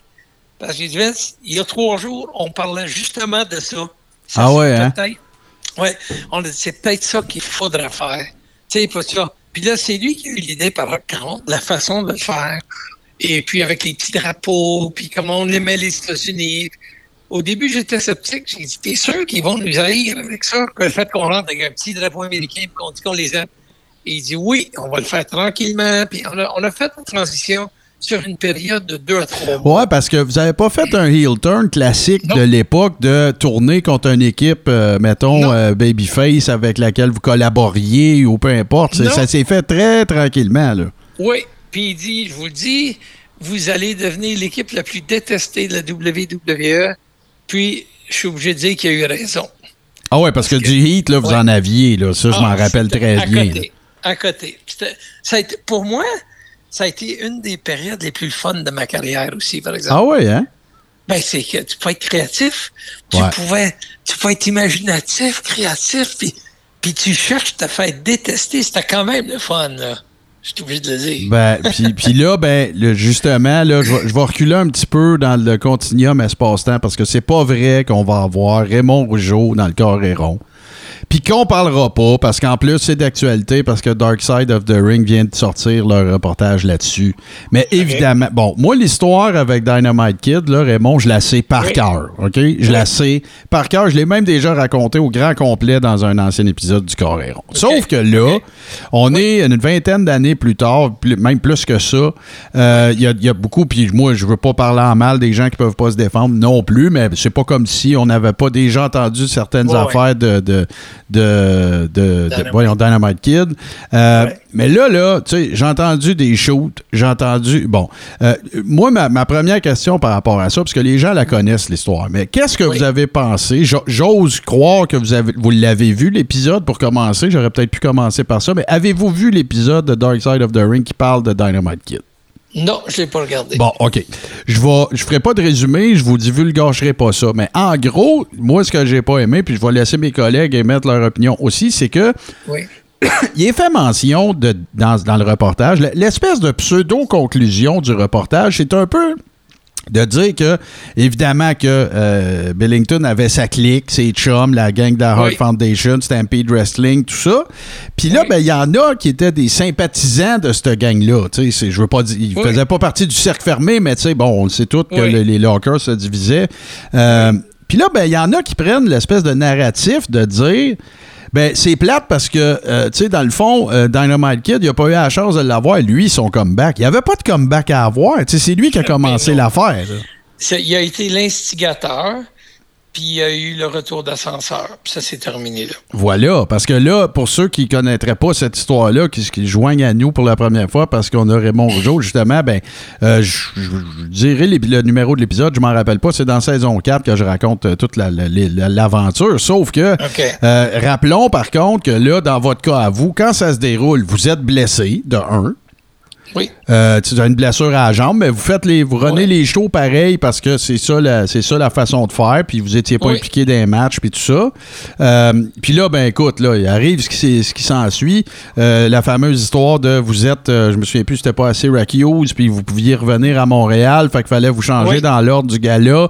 Il y en a Oui. qui ont pas aimé ça, et patati et patata. Vingt quelques années plus tard, Oui. est-ce qu'il y aurait des choses. Je peux pas parler. Je veux pas vous demander de parler pour Jacques. Là. Jacques est. Non, son- non, non, son- je comprends. Mais est-ce qu'il y a des choses que vous auriez fait différemment en rapport avec toute cette histoire-là? Non, non. Les- et on va dire ce qui est arrivé, c'est ce qui devait arriver. Euh, nous, il n'y avait absolument rien de. C'était normal que. Puis on n'était pas les seuls, là. c'est déjà arrivé d'autres. Ben oui. que quand il réussissait, il y avait un vol qu'il pouvait prendre le soir, vu sais, on venait chez nous cinq jours par mois dans ce temps-là. Puis là, si tu avais un soir de plus pour rentrer chez vous, là, c'était de l'or en bord. fait que là, à Syracuse, il y avait un vol qui décollait à 9 h quelque chose, là, ou à 9 h moins quart, si on passait plus de bonne heure, qu'on pouvait prendre venir à la maison. Mais il y en a d'autres qui l'ont déjà fait aussi, puis il n'y avait pas de problème. C'est pas ça qui était, selon moi, le- le, l'élément déclencheur. C'est que Dynamite, il n'aimait pas mon frère. OK. OK. Fait qu'il y avait un clash de personnalité. Puis, ben, on sait, il y avait des gars qui n'aimaient pas, puis il y avait des gars qui n'aimaient pas Dynamite, mais qui n'osaient pas le dire en public par, par peur de représailles de Dynamite. C'était un intimidateur, c'était un gars qui pouvait aller assez loin. Fait que les gars s'en méfiaient, puis les gars, ils craignaient. Alors, si tu peux même pas t'imaginer, quand il y a eu le comeback, comment de gars sont venus nous voir par en arrière, puis nous disent ça fait longtemps que ça aurait dû y arriver, puis on est tellement contents. Mais ils le diront jamais, par exemple. Tu sais, Parce qu'il y en a eu plein. Il y en a, il y en a eu des histoires de, de Dynamite Kid qui faisaient des, des ribs euh, vraiment douteux. tu sais. On était loin là, du, euh, de changer qu'est-ce qu'il y a dans ta boîte de shampoing pour d'autres choses ben, ou des je- affaires je de vous même. dirais que il y a des ribs qui ont joué qui seraient de nature à recevoir des plaintes aux criminels. Ben, c'est ça, là. Tu sais, euh, il, a, il a joué des tours, puis il a joué des tours, là. Mais il y a des choses qui ça dépasse même la légalité. Tu sais, fait qu'il y a des choses aujourd'hui, je suis convaincu qu'il y a des charges criminelles, puis il se ramasserait en dedans de faire des affaires qu'il a faites, là. Mais c'était à une époque où, comme on disait, personne ne porte de plainte, Ben personne ne dit rien. Tu subis, bon, ben, soit que tu te croules ou bien que tu te fasses respecter. Mais simplement, là, moi, Martin, pour euh, ajouter à ça, là, ce que je pourrais dire, c'est que avec tout ce que j'ai entendu, tout ce que j'ai appris, euh, Dynamite Kid était simplement un mauvais être humain. C'est simple comme ça. Ouais, ouais, non, ben c'est sûr que, tu sais, c'est- je peux très, très bien comprendre ça. Puis, tu sais, ben, bon, l'histoire aura démontré aussi euh, que... Mais je pense que c'est un fait qui est assez connu. Ouais, Tu sais, ouais, c'est là. c'est pas de question de parler contre quelqu'un qui est plus là ou ça. Non, on fait juste relater des faits. Ouais, ouais, c'est ça. C'était pas. Tu sais, comme on dit, il y, a y du monde qui dit Hey, ils ont un bon fond, c'est une bonne personne, c'est du Ouais. bon monde, c'est du bon pain.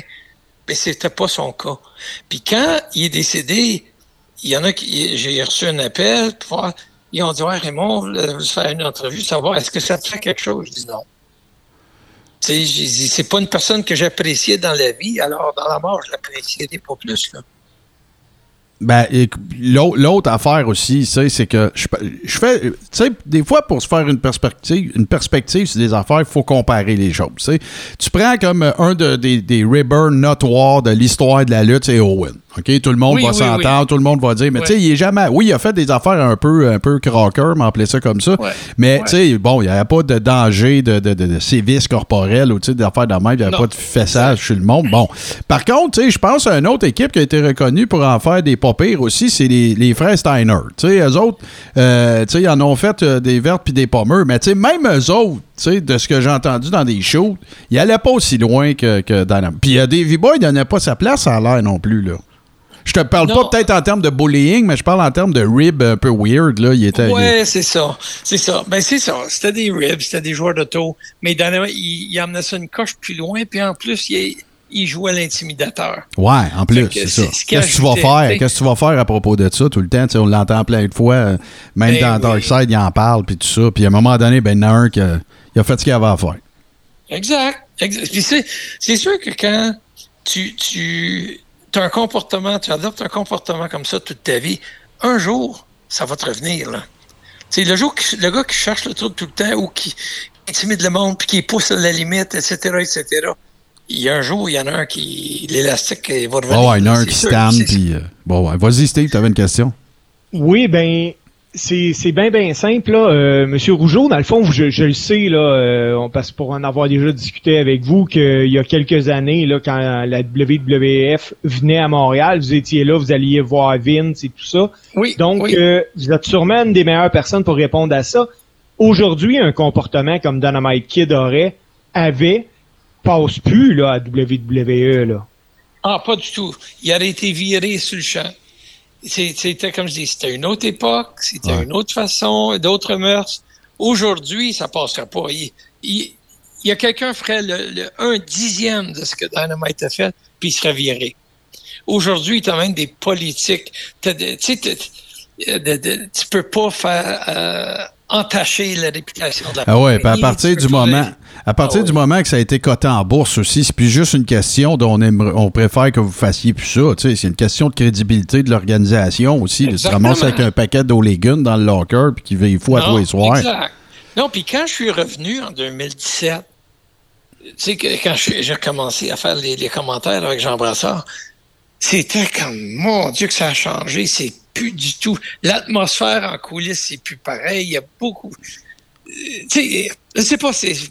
C'est mieux, c'est plus agréable à côtoyer, c'est C'est mieux, plus c'est facile. c'est plus facile. Ouais. À l'époque, quand- euh, que je veux dire que quand tu avais l'époque comme des British Bulldogs et compagnie, ben tous les jours, tu te dis bon, c'est qui aujourd'hui qui, qui va exploser, puis qui va arracher la tête à qui aujourd'hui? Aujourd'hui, en coulisses, il n'y a personne qui s'arrache la tête. là. Je te dis pas que c'est tous des amis. Il y a des, il y a des gens qui s'apprécient pas non plus. Ouais, Sauf c'est que les gens se promènent pas, que- qui va arracher la tête à qui aujourd'hui? Mais dans, Ben- dans notre temps, ben, c'était assez fréquent. là. Ouais, ouais. Avant, avant que vous nous parliez un peu des, des- ce que vous pouvez nous dire, bien sûr, des circonstances de votre retour à la WWE, j'aimerais ça, euh, parce que nous autres, bon, c'est sûr que on se considère tous, euh, je pense, je pense que je peux le dire pour, euh, pour JC. JC est encore euh, starstruck, je pense, mais Mais, euh, tu sais, moi, je dis souvent, moi, il y a deux affaires. Il y a- une affaire que j'ai entendu Dutch Mantel dire que je trouve que c'est c'est donc euh, représentatif de ce qu'est la lutte aujourd'hui. C'est euh, avant, tout le monde pensait que c'était vrai, puis il y avait personne de blessé. Puis à cette heure, tout le monde sait que c'est scénarisé, puis euh, Ouais. il y a plein de blessures. Puis puis- tout le monde est blessé. Ouais, Ouais. c'est ça. Puis la deuxième affaire, et celle-là, moi, je la trouve encore plus importante. Puis ça fait longtemps que je dis ça. Puis j'aimerais ça entendre Raymond Rougeau là-dessus. C'est-à-dire, avant, c'était euh, de la lutte qui passait à la télévision. Et maintenant, c'est un show de télé avec de la lutte dedans. Où vous situez-vous dans cette affirmation-là et qu'est-ce que vous en pensez? Au moment de la transition, je me souviens, moi, j'étais, je faisais les entrevues, puis je faisais les commentaires. Et puis, je me rendais compte, il y a un moment donné, qu'il y avait moins de, de matchs de lutte comme tel, puis il commençait à avoir plus d'histoires en coulisses, puis plus de, tu sais, qui emmenait à un match de lutte. On va dire que le match de lutte, à un moment donné, était quasiment pas accessoire. Secondaire, ouais. Ouais, mais mettons sur une émission de lutte, tu t'enlèves le temps de commercial, tu as 46 minutes d'émission, là. Euh, Mettons, là. Mais autrefois, tu avais, mettons, 34 minutes de lutte sur 46 minutes, puis tu avais des entrevues, tu puis une coupe de affaires. Après ça, c'était rendu, rendu à 20 minutes de lutte, puis euh, 26 minutes de- d'à côté, tu. Et puis, je me suis à un moment donné j'avais soulevé, j'étais en meeting de production avec Vince et d'autres, et j'avais soulevé le point que je trouvais qu'il commençait à avoir plus assez de lutte dans l'émission, puis il y avait trop d'histoires en coulisses. Mais c'est la direction que la compagnie voulait prendre à ce moment-là. Fait que c'était, comme on dit, une autre évolution du produit. Euh, sur le coup, bon, j'avais mon opinion, c'est correct, euh, mais la, compagnie s'en allait dans une autre direction. Et on s'est adapté à ça. Et c'est toute une éducation. Parce que si tu regardes quelqu'un, c'est à quoi tu es habitué? Quand tu quand, quand étais plus jeune, je te donne un exemple concret. Mon fils, il est venu au monde après que j'ai. Euh, il est venu au monde cinq mois après que j'ai arrêté de lutter. Fait que techniquement, il n'a jamais vu ma carrière de lutteur. Sauf qu'il a vu des, des, vidéos, des cassettes et tout ça. Puis, ben là, lui, il suivait quand il commençait à être un petit peu plus vieux. Ben, tu je faisais des commentaires, fait qu'il me voyait, puis je faisais des entrevues, fait qu'il voyait ça. Mais il me disait, il dit, papa, il dit, est-ce que je vais devoir lutter un jour? Tu sais, puis tout ça. Ben, finalement, je lui montrais des cassettes, puis ça. Ouais, mais il dit, papa, c'était plate, la lutte. C'était plus de même, ben oui, c'est ça. On a fait. Euh, il a été éduqué à autre ouais, chose. C'est ça, c'est ça. Mais chaque nouvelle génération, les gens qui regardent la lutte aujourd'hui, puis mettons, tu prendrais le jeune. Je te parle pas de, personnes euh, plus, plus âgées, mais tu prends des jeunes, mettons, de 14-15 ans aujourd'hui, qui regardent la lutte, puis tu leur montres, même quand dans le temps que j'étais à la WWE des années 80, on dit Ouais, c'était pas mal moins bon dans ce temps-là. Parce qu'ils sont. Ce qu'ils aiment aujourd'hui, c'est le produit qui leur est présenté. Ouais, ouais, c'est les high spots, puis euh, toutes ces affaires-là. On a fait l'an dernier, dans saison 4, on, fait ça pour les gens qui adhèrent à notre plateforme. On fait ce qu'on appelle des watch-along. Puis on a, on a regardé le fameux match euh, euh, Steamboat Savage à WrestleMania 3. Il faut regarder ça avec ses yeux. Oui, c'est encore un très bon match, mais il faut, ben que tu, mais faut que tu regardes ça avec tes yeux de l'époque, tu sais de ce ben que la lutte était. Parce que tu pourrais comparer ça à un match de Raw de lundi soir passé, puis il y a bien moins de high spots. Sauf que la psychologie du combat est totalement différente. Là, complètement. C'est complètement autre chose. Puis, tu sais, il y en a plusieurs de, de, l'époque qui vont dire c'était un des meilleurs matchs qu'ils ont vu. Absolument. Bon, mais prends ce match-là, sors-le hors contexte, monte ça à la foule d'aujourd'hui. Tu sais, comme je te dis, emmène ça euh, tu sais, à l'âge de 15, 16, 17, 18, 19 Ah, ils comprendront pas. Ben, ils vont regarder. Ils vont dire, ouais, ouais. Oh ouais, puis tu sais, des, des false finishes, des false finishes à répétition comme ça, ça avait jamais été. Oui, il y en a eu plein des false finishes, mais à répétition comme ça, puis deux workers ultra rapides, là, euh, ben ben euh, lightning fast, là, tu sais, on n'avait jamais vu ça. Puis moi, je me souviens très bien de l'avoir vu sur une cassette à l'époque, puis d'avoir, tu sais, avec mes yeux de petit gars de cette époque-là, puis j'avais capoté sur ce match-là, puis j'ai toujours conservé le souvenir que c'est un des meilleurs matchs que j'ai jamais vu. Ben oui. mais tu compares avec les, les, les spot fest d'aujourd'hui ben, c'est sûr que c'est complètement différent. Moi, moi j'appelle ça. Des... pour moi, c'est deux produits complètement. Ouais, ben c'est ça. Moi, j'appelle ça un. À pour moi, je ne peux pas les comparer. Ouais, ben c'est peut-être la meilleure. Euh, vous avez peut-être la meilleure réponse parce que moi, moi des fois, j'ai l'impression de regarder le Cirque du Soleil. C'est ça. C'est ça qui. Mais, je, connais les deux. Mais je dois t'avouer, quand je suis revenu, par exemple, en 2017, je regardais le niveau d'athlétisme des, des lutteurs, les moves qu'ils font, me moi, même dans mon prime, j'aurais jamais fait ça. J'aurais jamais accepté Ouais, ben c'est ça, c'est ça. Faut, faut saluer ça quand même. C'est ailleurs. Ouais, ouais, faut. Moi, je moi, suis encore en mesure de saluer ça quand même. Mais, tu sais, je, je, je, je déteste pas non plus euh, regarder de la lutte old school, puis, puis quand je dis ça, c'est respectueux, là, mais de, de, de la regarder des, des, des, matchs de l'époque, puis de voir un bon vieux Pier Six Brawl, là, tu sais, qui a eu un build-up pendant trois mois, puis que, tu sais, les storylines durent pas dix jours parce que là, on a un trou à Mania de cette année. C'est complètement différent, mais c'est vrai. Je pense que vous avez la, la, la meilleure réponse. C'est en plein ça. C'est des pommes et des oranges. Tu peux pas les comparer. C'est complètement différent. Puis il y a aussi la société évoluée. Tu sais, Vince qui a été fort, lui, a toujours été en, connecté avec la société et l'évolution de la société. Fait que chaque fois qu'il arrive avec des nouveaux personnages, mais c'est sur quelque chose qui se passait en ce moment quelque part dans le monde.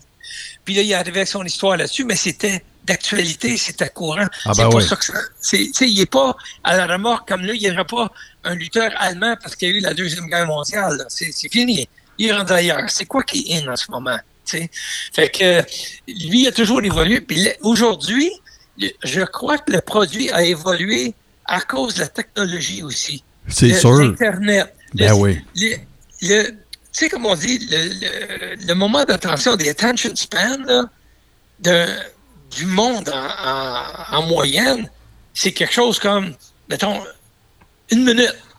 Mais si tu si les accroches pas dans une minute, ils sont dans ailleurs. Ah c'est ouais. trop rapide. Mais tu sais, il y a quand même des. D'ailleurs, comme les réseaux sociaux, là, Hmm. ils vont arriver. Tu sais, ils voient quelque chose. C'est quoi? Ils réfléchissent pas. Ils réagissent. Ils font un commentaire, ils répliquent, bon, puis ils s'en vont sur autre chose.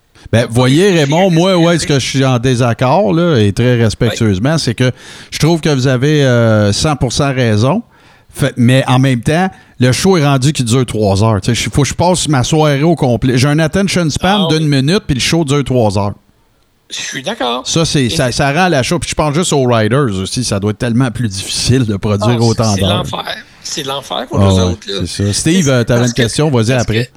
Oui, parce qu'effectivement, comme on disait, tu as l'attention span qui est très court, puis tu as une émission de trois heures C'est ouais. c'est- euh, c'est, ouais, tout un défi. Steve, vas-y, mon chum. Oui, ben on vient de parler, là, euh, Martin et M. Rougeau, qu'on regardait euh, le combat Stingbolt puis Macho Man avec nos yeux d'enfant. Moi, je me rappelle de mes yeux d'enfant qui ont vu les Rougeaux gagner les ceintures par équipe au forum contre la Hart Oui. Foundation. Oui. Le, le build-up de ça, M. Rougeau, il était déjà fait? Vous saviez déjà que les ceintures allaient rechanger après ou? Oui, oui. Ça, ça a été une idée de Pat Patterson. euh, parce qu'à ce moment-là, on était encore, on n'est pas, on n'était pas encore vilain. Fait que, tu sais, c'est une business. Puis tout est avec le- la vente de marchandises, puis le, le- tu sais, c'est toute la business. On n'était pas encore tourné vilain. Fait que pour nous, oui, au Québec, on était, on était très euh, vendeurs, mais pour les États-Unis, on était en deux chaises, puis, puis la, la, la WWE, écoute, leur marché numéro un pour l'autre, ça a toujours été les États-Unis. Fait que si, si tu parles anglais, tu es américain, pas de problème. tu sais. Mais, mais Vince, je dis pas ça méchamment. Puis Vince, il y a toujours l'ouverture, puis il y a toujours. Lui, il est plus grand, mais tu sais, en gros, la mentalité américaine, c'est toujours think American, là, tu sais. Fait, Ouais, que, fait que là, nous, on n'était pas, on va dire, euh, vendeurs pour les autres, pour les États-Unis, de marchandises et ça. Fait que de mettre les ceintures sur nous, côté business, ça n'aurait pas été bon. Mais vu, il avait montré un match contre nous avec la Foundation, le championnat par équipe à Montréal, c'est Pat Patterson qui avait envoyé l'idée à Vince. Il dit, hey, il dit, pour Montréal, là, il dit, ça serait quelque chose de bon. Il dit, les jours sont du forum avec les ceintures, tu sais, puis tout ça. Puis après ça, on renverse la décision pour la technicalité, puis on remet les ceintures. Pour Montréal, il y aurait eu un pop, il y aurait eu quelque chose de fort. Ben ouais, puis c'est pas juste ça, le comeback après ça, quand il revient faire un house show à Ben Montréal, ben là, c'est Oui. plein, c'est sûr. Ils vont C'est y ça. regagner, tu sais. C'est c'est sûr que personnellement, j'avais une petite réserve là-dessus. J'ai- Ouais. Je peux pas dire que je tripais sur l'idée, sauf que j'avais quand même d'ouverture d'esprit. Puis je me, je me dis, écoute, ils se, ils se sont pas rendus ce qu'ils se sont rendus en prenant constamment des mauvaises décisions. Ben non, il y avait des sûr. choses que j'ai vues, puis que ben, d'autres lutteurs ont vu, qui ont dit, voyons donc, ils vont tuer la business. Où est-ce qu'ils s'en vont avec ça? Ils comprennent rien.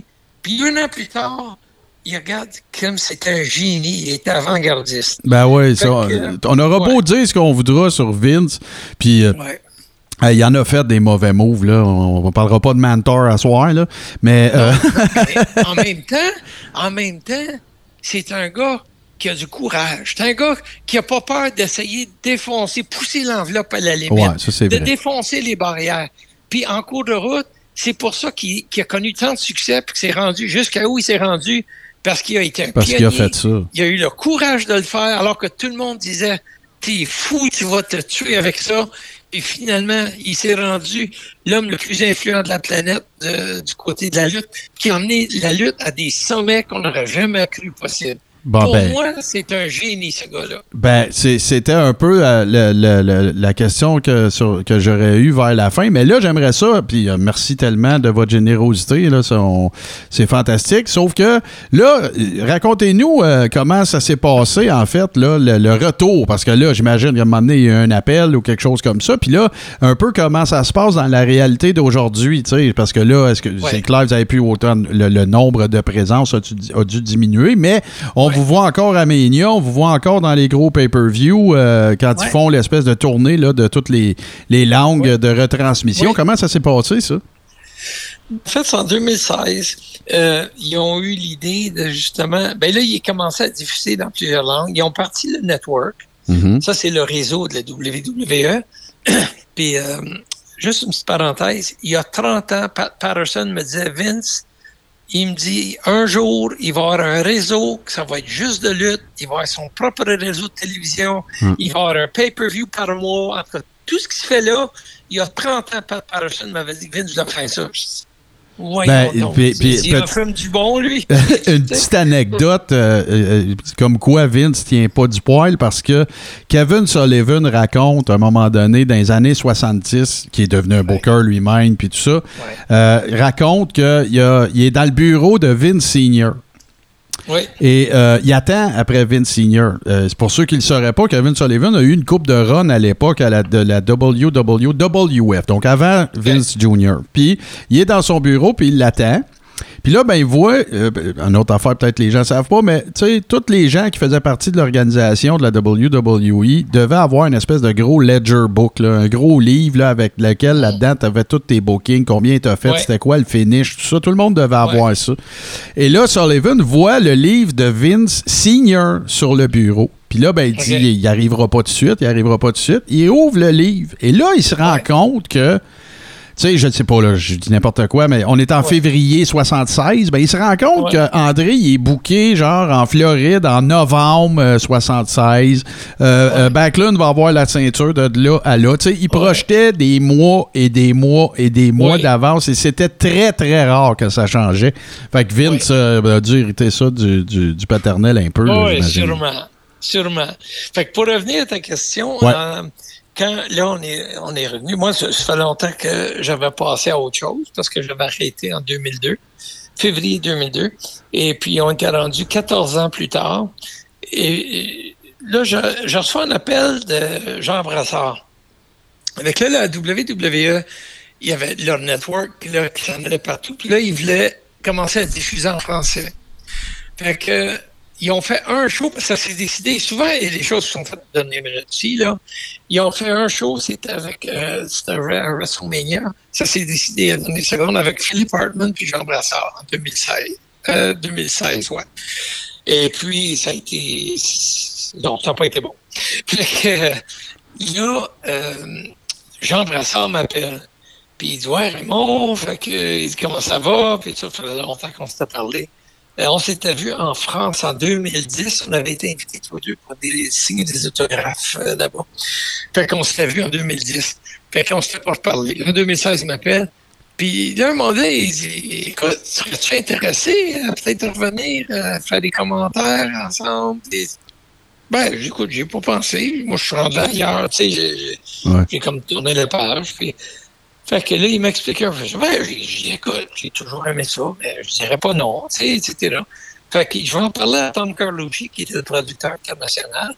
Puis, euh, fait que je vais lui dire qu'il serait intéressé. Puis, c'est un gars avec qui j'avais travaillé beaucoup pendant des années. Je- on, se connaissait bien, puis il y avait une belle relation entre les deux. Fait que là, il a appelé Tommy. Fait fait que là, il dit Hey, Tom, tu parlais à Raymond, puis intéressé, euh, intéressé à revenir. Il dit Ah, Ah, oui. Fait que là, Jean, il a donné mon numéro. Tommy m'appelle. Fait que là, on s'est mis à discuter, puis tout ça. Puis là, il me dit, euh, ben, il m'explique tout les- comment ils veulent faire, la rangée internationale, comment on faisait. Puis une fois par mois, tu vas aller sur les euh, sites des pay-per-view, on vous fait rentrer le samedi par avion, vous êtes off, faites ce que vous voulez. Dimanche, vous êtes là, puis lundi, tu retournes chez vous. Puis après ça, t'es off pour un mois. Tous les mois, tu vas au pay-per-view. Ben, j'ai dit ça, c'est un horaire avec lequel je peux vivre. Ça, j'ai dit ça serait bien fun. Fait que c'est là qu'on s'est entendu, sauf j'ai dit, moi, j'ai pas j'ai plus de papier de travail, moi, pour les États-Unis. là. Mm. Ah, il dit, OK, on va embarquer notre département légal là-dessus tout de suite. Fait que là, il a travaillé. Ça, on s'est parlé en été 2016. Et puis, euh, là, il est arrivé, bon, fait que côté contrat, argent, puis ça, je dis, attends, moi, c'est pas un problème. J'ai dit, c'est même plus important pour moi. J'ai dit, j'ai dit, tu me paieras la même chose que tu payes les autres. C'est bien correct comme ça. J'ai dit, moi, mon critère numéro un, je vais avoir du plaisir. Si j'ai pas de plaisir à aller travailler, je travaillerai plus. J'ai dit, plus besoin de travailler. Fait que j'ai dit, si je vais, c'est parce que j'ai du plaisir. Il dit, il dit, Raymond, you're gonna have a blast. Il dit, tu vas t'éclater. Parfait, c'est ça, je. J'aurai du plaisir. Fait que là, on a embarqué là-dessus. Ils ont sorti mes papiers de travail à l'automne 2016. Et puis là, on était prêt à commencer, à commencer. Sauf que il y avait deux commentateurs en France qui faisaient, ils diffusaient des émissions de la WWE sur le, c'est le groupe AB1 qui était le, un groupe en France qui diffusait. Et puis, c'était deux commentateurs français qui diffusaient depuis des années en France. Mais là, le poste de TV, il n'était pas content euh, que Ah. le network vienne en français. Ils ont dit là, c'est parce qu'on paye beaucoup d'argent pour, pour acheter votre produit. Puis, puis en plus, ils, ils achetaient les pay-per-view pour que les autres diffusent en français. Puis là, on va les diffuser, Jean et moi, sur le network. Fait que vous, là, il y avait des, une question légale, de légalité. Il parlait Ouais, ben là, il devait trouver qu'il se faisait, se faisait un peu comme déloyale. Ouais, c'est ça. Ben oui, ben tu nous vends l'émission, puis après ça, tu vas emmener ton propre produit contre nous autres. Il dit là, fait que ça crée des problèmes. Fait que le, moi, j'étais prêt à commencer en décembre 60, en 2016. Mais sauf que là, du côté légal, ça se réglait pas. Ça diffusait. Ah, ok. Le- Tommy dit peut-être que ça va être au Royal Rumble, on verra. En tout cas, par WrestleMania, on devrait. Finalement, ça s'est étiré. Le premier show qu'on a fait, c'était en juillet 2017. Parce que là, c'était le Great Balls of Fire. Ouais, ouais, ouais, ok, ouais, je me souviens bien. Ça, ça a été notre premier. Moi, ça faisait déjà huit mois que j'avais mes papiers de travail. Mais c'était le côté légal là-bas. Ouais, ouais, ouais. Puis euh, finalement, le- c'est que rendu au printemps, leur contrat venait à échéance en France. Et puis là, avec le renouvellement, Ah, c'était là, c'était non, euh, non négociable. Nous, on rentre nos commentateurs sur le network, c'était Jean et moi, et puis on diffuse. Puis là, eux, ils étaient pour euh, arrêter. Ben, en fait, on était pour avoir les deux. Eux autres faisaient aussi sur leur, leur poste, puis Jean et moi faisaient sur le network. Sauf que là, il y a eu encore pendant un petit moment un petit conflit parce que eux, ils venaient comme à trois fois par année. euh, mettons, venaient à WrestleMania, SummerSlam, puis des fois le Royal Rumble pour faire le, show aux États-Unis. Mais Jean et moi, on avait commencé. Mais quand on est arrivé à SummerSlam, mais là, eux autres, ils voulaient venir. Fait que là, c'était comme bon, on fait quoi? On peut pas avoir deux sets de commentateurs français. ouais, ouais. Parce que moi, j'ai souvenance de les avoir vus, ces deux gars-là. là. Je m'en rappelle. puis Oui. Ça fait pas si longtemps que ça. Puis je me disais, hey, comment ça, c'est pas Raymond puis euh, Brassard? C'est ça. OK, je comprends. là, ça faisait, c'est ça. Là, ça faisait le problème. Fait que la WWE, pour entretenir des bonnes relations avec le poste là-bas en France, parce Mm. que c'était quand même, c'était payant pour eux, ils ont dit, bon, mais OK. Fait que les shows qui voudront venir, Jean et Raymond, on- nous, on va diffuser l'événement en direct, sauf qu'on ne sera pas sur place. Nous, on était à New York, en studio de la WWE. Alors, on prenait le signal, exemple le SummerSlam, on le diffusait en direct, mais quand il arrivait pour la présentation des commentaires, des commentateurs, c'était les deux commentateurs de la France qui étaient là. Ah, OK, je comprends. Parce que nous autres, on ne on regardait pas la même transmission. Fait qu'on le voyait pas comme ça. là. On se disait, c'est pas eux Fait autres. que- OK, je comprends. Fait que vous, nous- les gens qui écoutaient sur le network entendaient Jean puis moi faire les commentaires, mais quand on est arrivé au présenta- à la présentation des commentateurs, c'était Christophe Agius puis euh, euh, Philippe Chirou puis Christophe Agius qui étaient présentés. Mais là, là ça, c'est résorbé. aucun commentaire. Fait que les- OK. Il y avait la présentation, puis après ça, on continuait un commentaire. On faisait aucune allusion à rien. OK, Mais là, après un certain temps, ça, ça agaçait la WWE aussi. Là.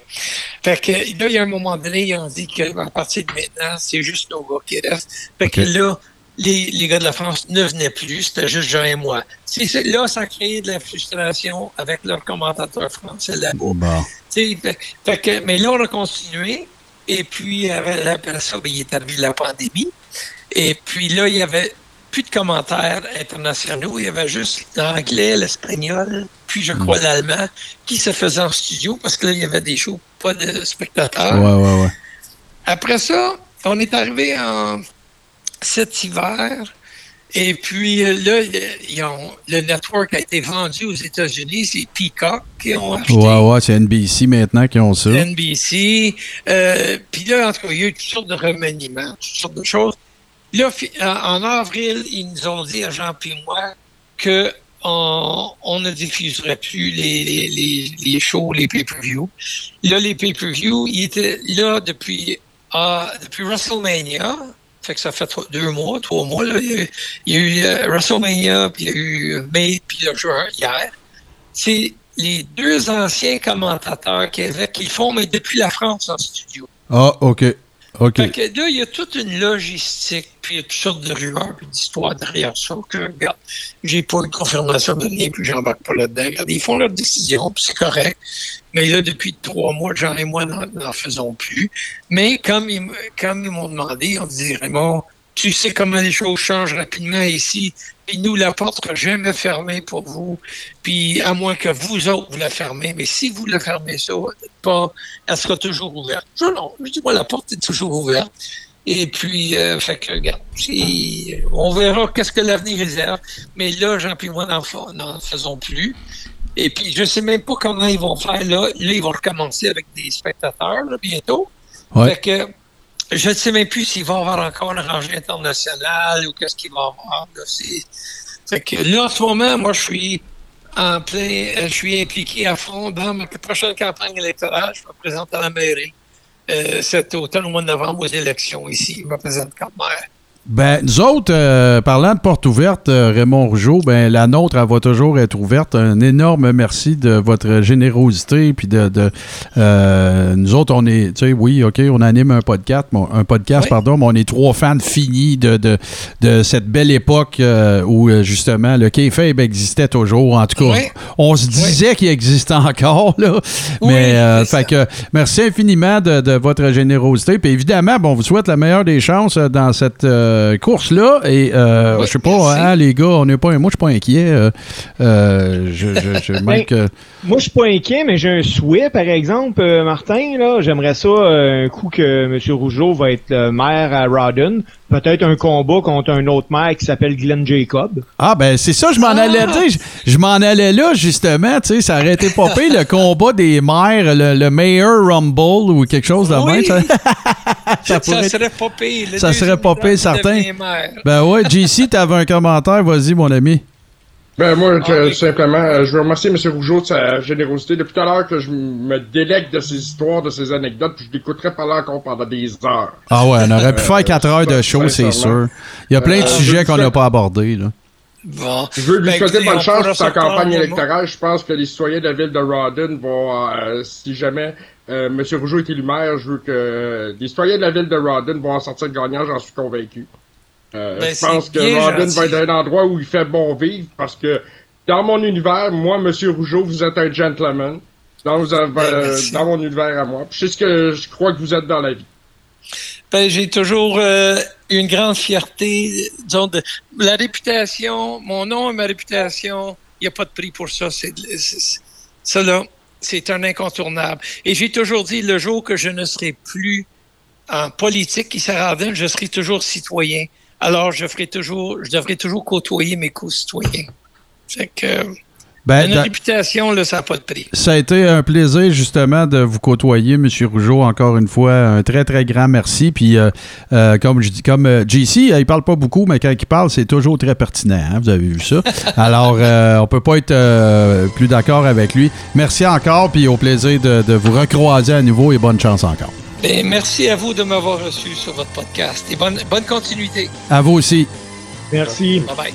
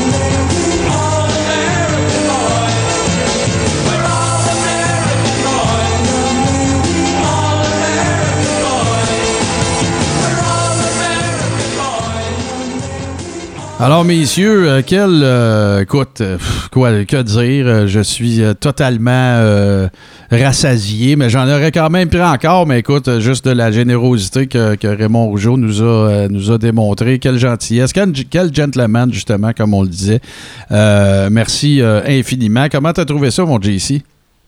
J'ai trouvé ça super. Puis comme je te dis, c'était instructif, c'était divertissant. Il y a des anecdotes qu'il raconte. Puis il raconte d'une façon. Sais, chaque lutteur raconte ses histoires à sa façon. Mais lui, il captive l'intérêt assez facilement. Euh, écoute, comme je te dis, je l'aurais pris plusieurs heures. Là. Euh, puis je pense que pour ce qui est des auditeurs, ça va être la même affaire. Euh, en ce qui me concerne, c'est c'est ça. C'était pas mal ça. Puis toi, mon Steve, d'ailleurs, euh, remercions Steve, hein, parce que c'est. euh. Euh, c'est grâce à tes contacts euh, que tu as pu euh, nous dégoter cette superbe entrevue. Comment tu as trouvé ça? Ben, moi, là, ce que je retiens surtout, c'est que j'ai appris des choses aujourd'hui. Tu sais, euh, Raymond Rougeau, le personnage, le lutteur, on connaît ce qu'il a fait ici au Québec, à WWE, mais, euh, tu sais, le avant, là, moi, j'en avais aucune idée de ça. Puis ça, j'aime ça, apprendre ça, parce que ça me fait dire que c'est pas parce qu'il s'appelle Raymond Rougeau et qu'il a le nom Rougeau que ça y a ouvert nécessairement toutes les portes. Oui, ça l'aide quand tu t'appelles Rougeau, là, mais quand ah, ben t'as oui, c'est sûr, 17 ça. quand t'as 17, 18 qui nous comptait, là, ben, euh, il a payé ses doutes, ce gars-là, là. Ah non, c'est sûr. Vas-y, JC. C'est ça qu'il disait quand il parlait que son père était pas intense quand il a commencé à l'entraîner. euh, son père, il voulait que c'est, euh, tu sais, il voulait justement que ça soit pas un passe droit, le nom, que ça soit euh, quelque chose qui est mérité, puis que, écoute, moi je l'ai trouvé extrêmement généreux. À un bout, il manquait de voix, là, je l'entendais, puis il s'arrêtait pas, puis Ah ouais, euh, c'est super gentil. D'une grande générosité.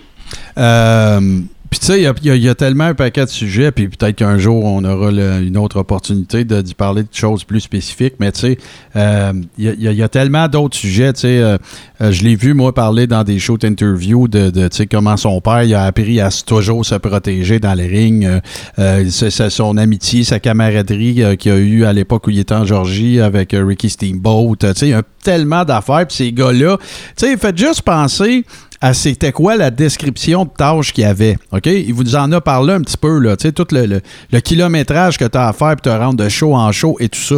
Tu sais, dans le fond, là, être un lutteur, là, à cette époque-là, là, c'était euh, 23 heures d'ouvrage pour une heure de plaisir quand tu y penses. Là. Eux autres, c'est parce que c'était des passionnés de, ce business, de cette business-là. Ben oui, il y avait de l'argent. Puis, il y en a qui ont très, très bien gagné leur vie. D'ailleurs, euh, euh, Raymond Rougeau en est un, qui, a réussi dans toutes les sphères de sa vie après. Puis, il y a eu un après-carrière, puis tout ça. Puis, ça aurait été un sujet, j'aurais aimé ça parler avec lui, justement, de est-ce que c'est difficile de quitter le monde de la lutte, là, ou même après qu'il a été commentateur, mais comme je vous dis, euh, tellement été fin, puis nous a tellement donné de stock. Mais, euh, puis l'autre, moi, je vais dans le même sens un peu que, que, que JC. Ça transcendait la gentlemannerie. Tu tu- jamais tu aurais pu entendre ce gars-là dire des affaires des- euh, dérogatoires de ce business-là, de son métier qu'il a, a- eu aussi longtemps. Fait que ça a été euh, absolument fan- fantastique. Merci, euh, merci à tous ceux qui ont été là. Merci à Steve d'avoir euh, rendu ça possible, évidemment. Et comme toujours, ben, évidemment, si vous nous avez découvert sur Radio H2O à 20h, où nous sommes en exclusivité tous les lundis, ben, sachez que vous pouvez entendre toutes les versions passées euh, de- du Carréron, les quatre saisons précédentes. Ben, en fait, pas les quatre, parce que là, il y a des limitations en termes de nombre d'épisodes sur Apple, mais bon, quand on sera rendu là, on, on présentera des archives, évidemment. Puis je suis pas si fâché que ça que vous réécoutiez pas le premier épisode que j'ai fait tout seul parce que j'étais vraiment mauvais. Mais euh, voilà, donc vous pouvez vous abonner sur toutes les bonnes plateformes de podcast, c'est-à-dire Apple Podcast, Google Podcast, Spotify et tout bon podcatcher Android. Mais si vous voulez encore plus rehausser votre expérience, devenir un ribber, avoir accès à la Rib Room, avoir accès à du contenu exclusif, euh, a- rien de plus simple que ça. Vous vous rendez sur patreon.com barre oblique le carré rond.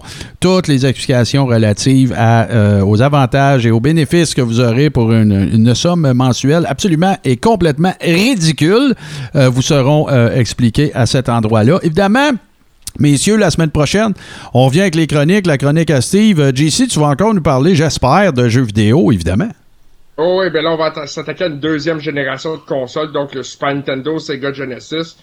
Encore là, il y a beaucoup de surprises, beaucoup de jeux indépendants, beaucoup de jeux WWE, WWF. OK. Euh, on va faire un top 5 là, vraiment de ce qui, qui ressort de tout ça, les innovations que ça a amené. Puis euh, après ça, on- plus qu'on avance, après ça, il va y avoir le Nintendo 64.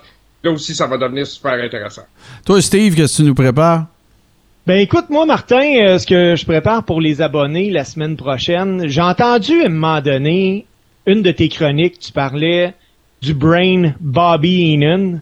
Ben moi, je vais parler de mon brain aussi, aider de Brain Critchman. Ben oui, absolument. Puis d'ailleurs, on entendait tantôt, euh, j'ai failli en faire mention, on entendait Raymond Rougeau parler du fait qu'il avait été travaillé dans le territoire de Eddie Farhat, le Chic. Ben, Eddie de Brain Richmond a même managé de Chic. C'est un gars euh, typiquement euh, québécois de Montréal. Alors, un personnage coloré s'il en est un. Alors, c'est sûr, mon cher Steve, que ça va être super intéressant. Sinon, ben, nous autres, d'ici là, on vous souhaite une excellente semaine.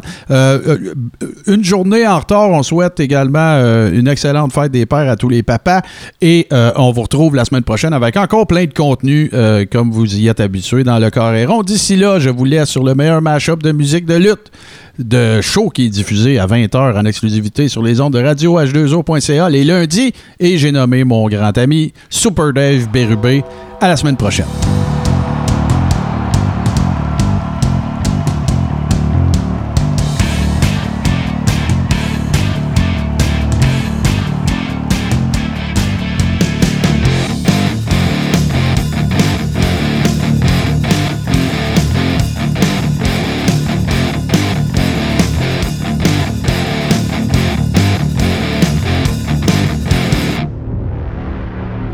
De la famille H2O Web Media.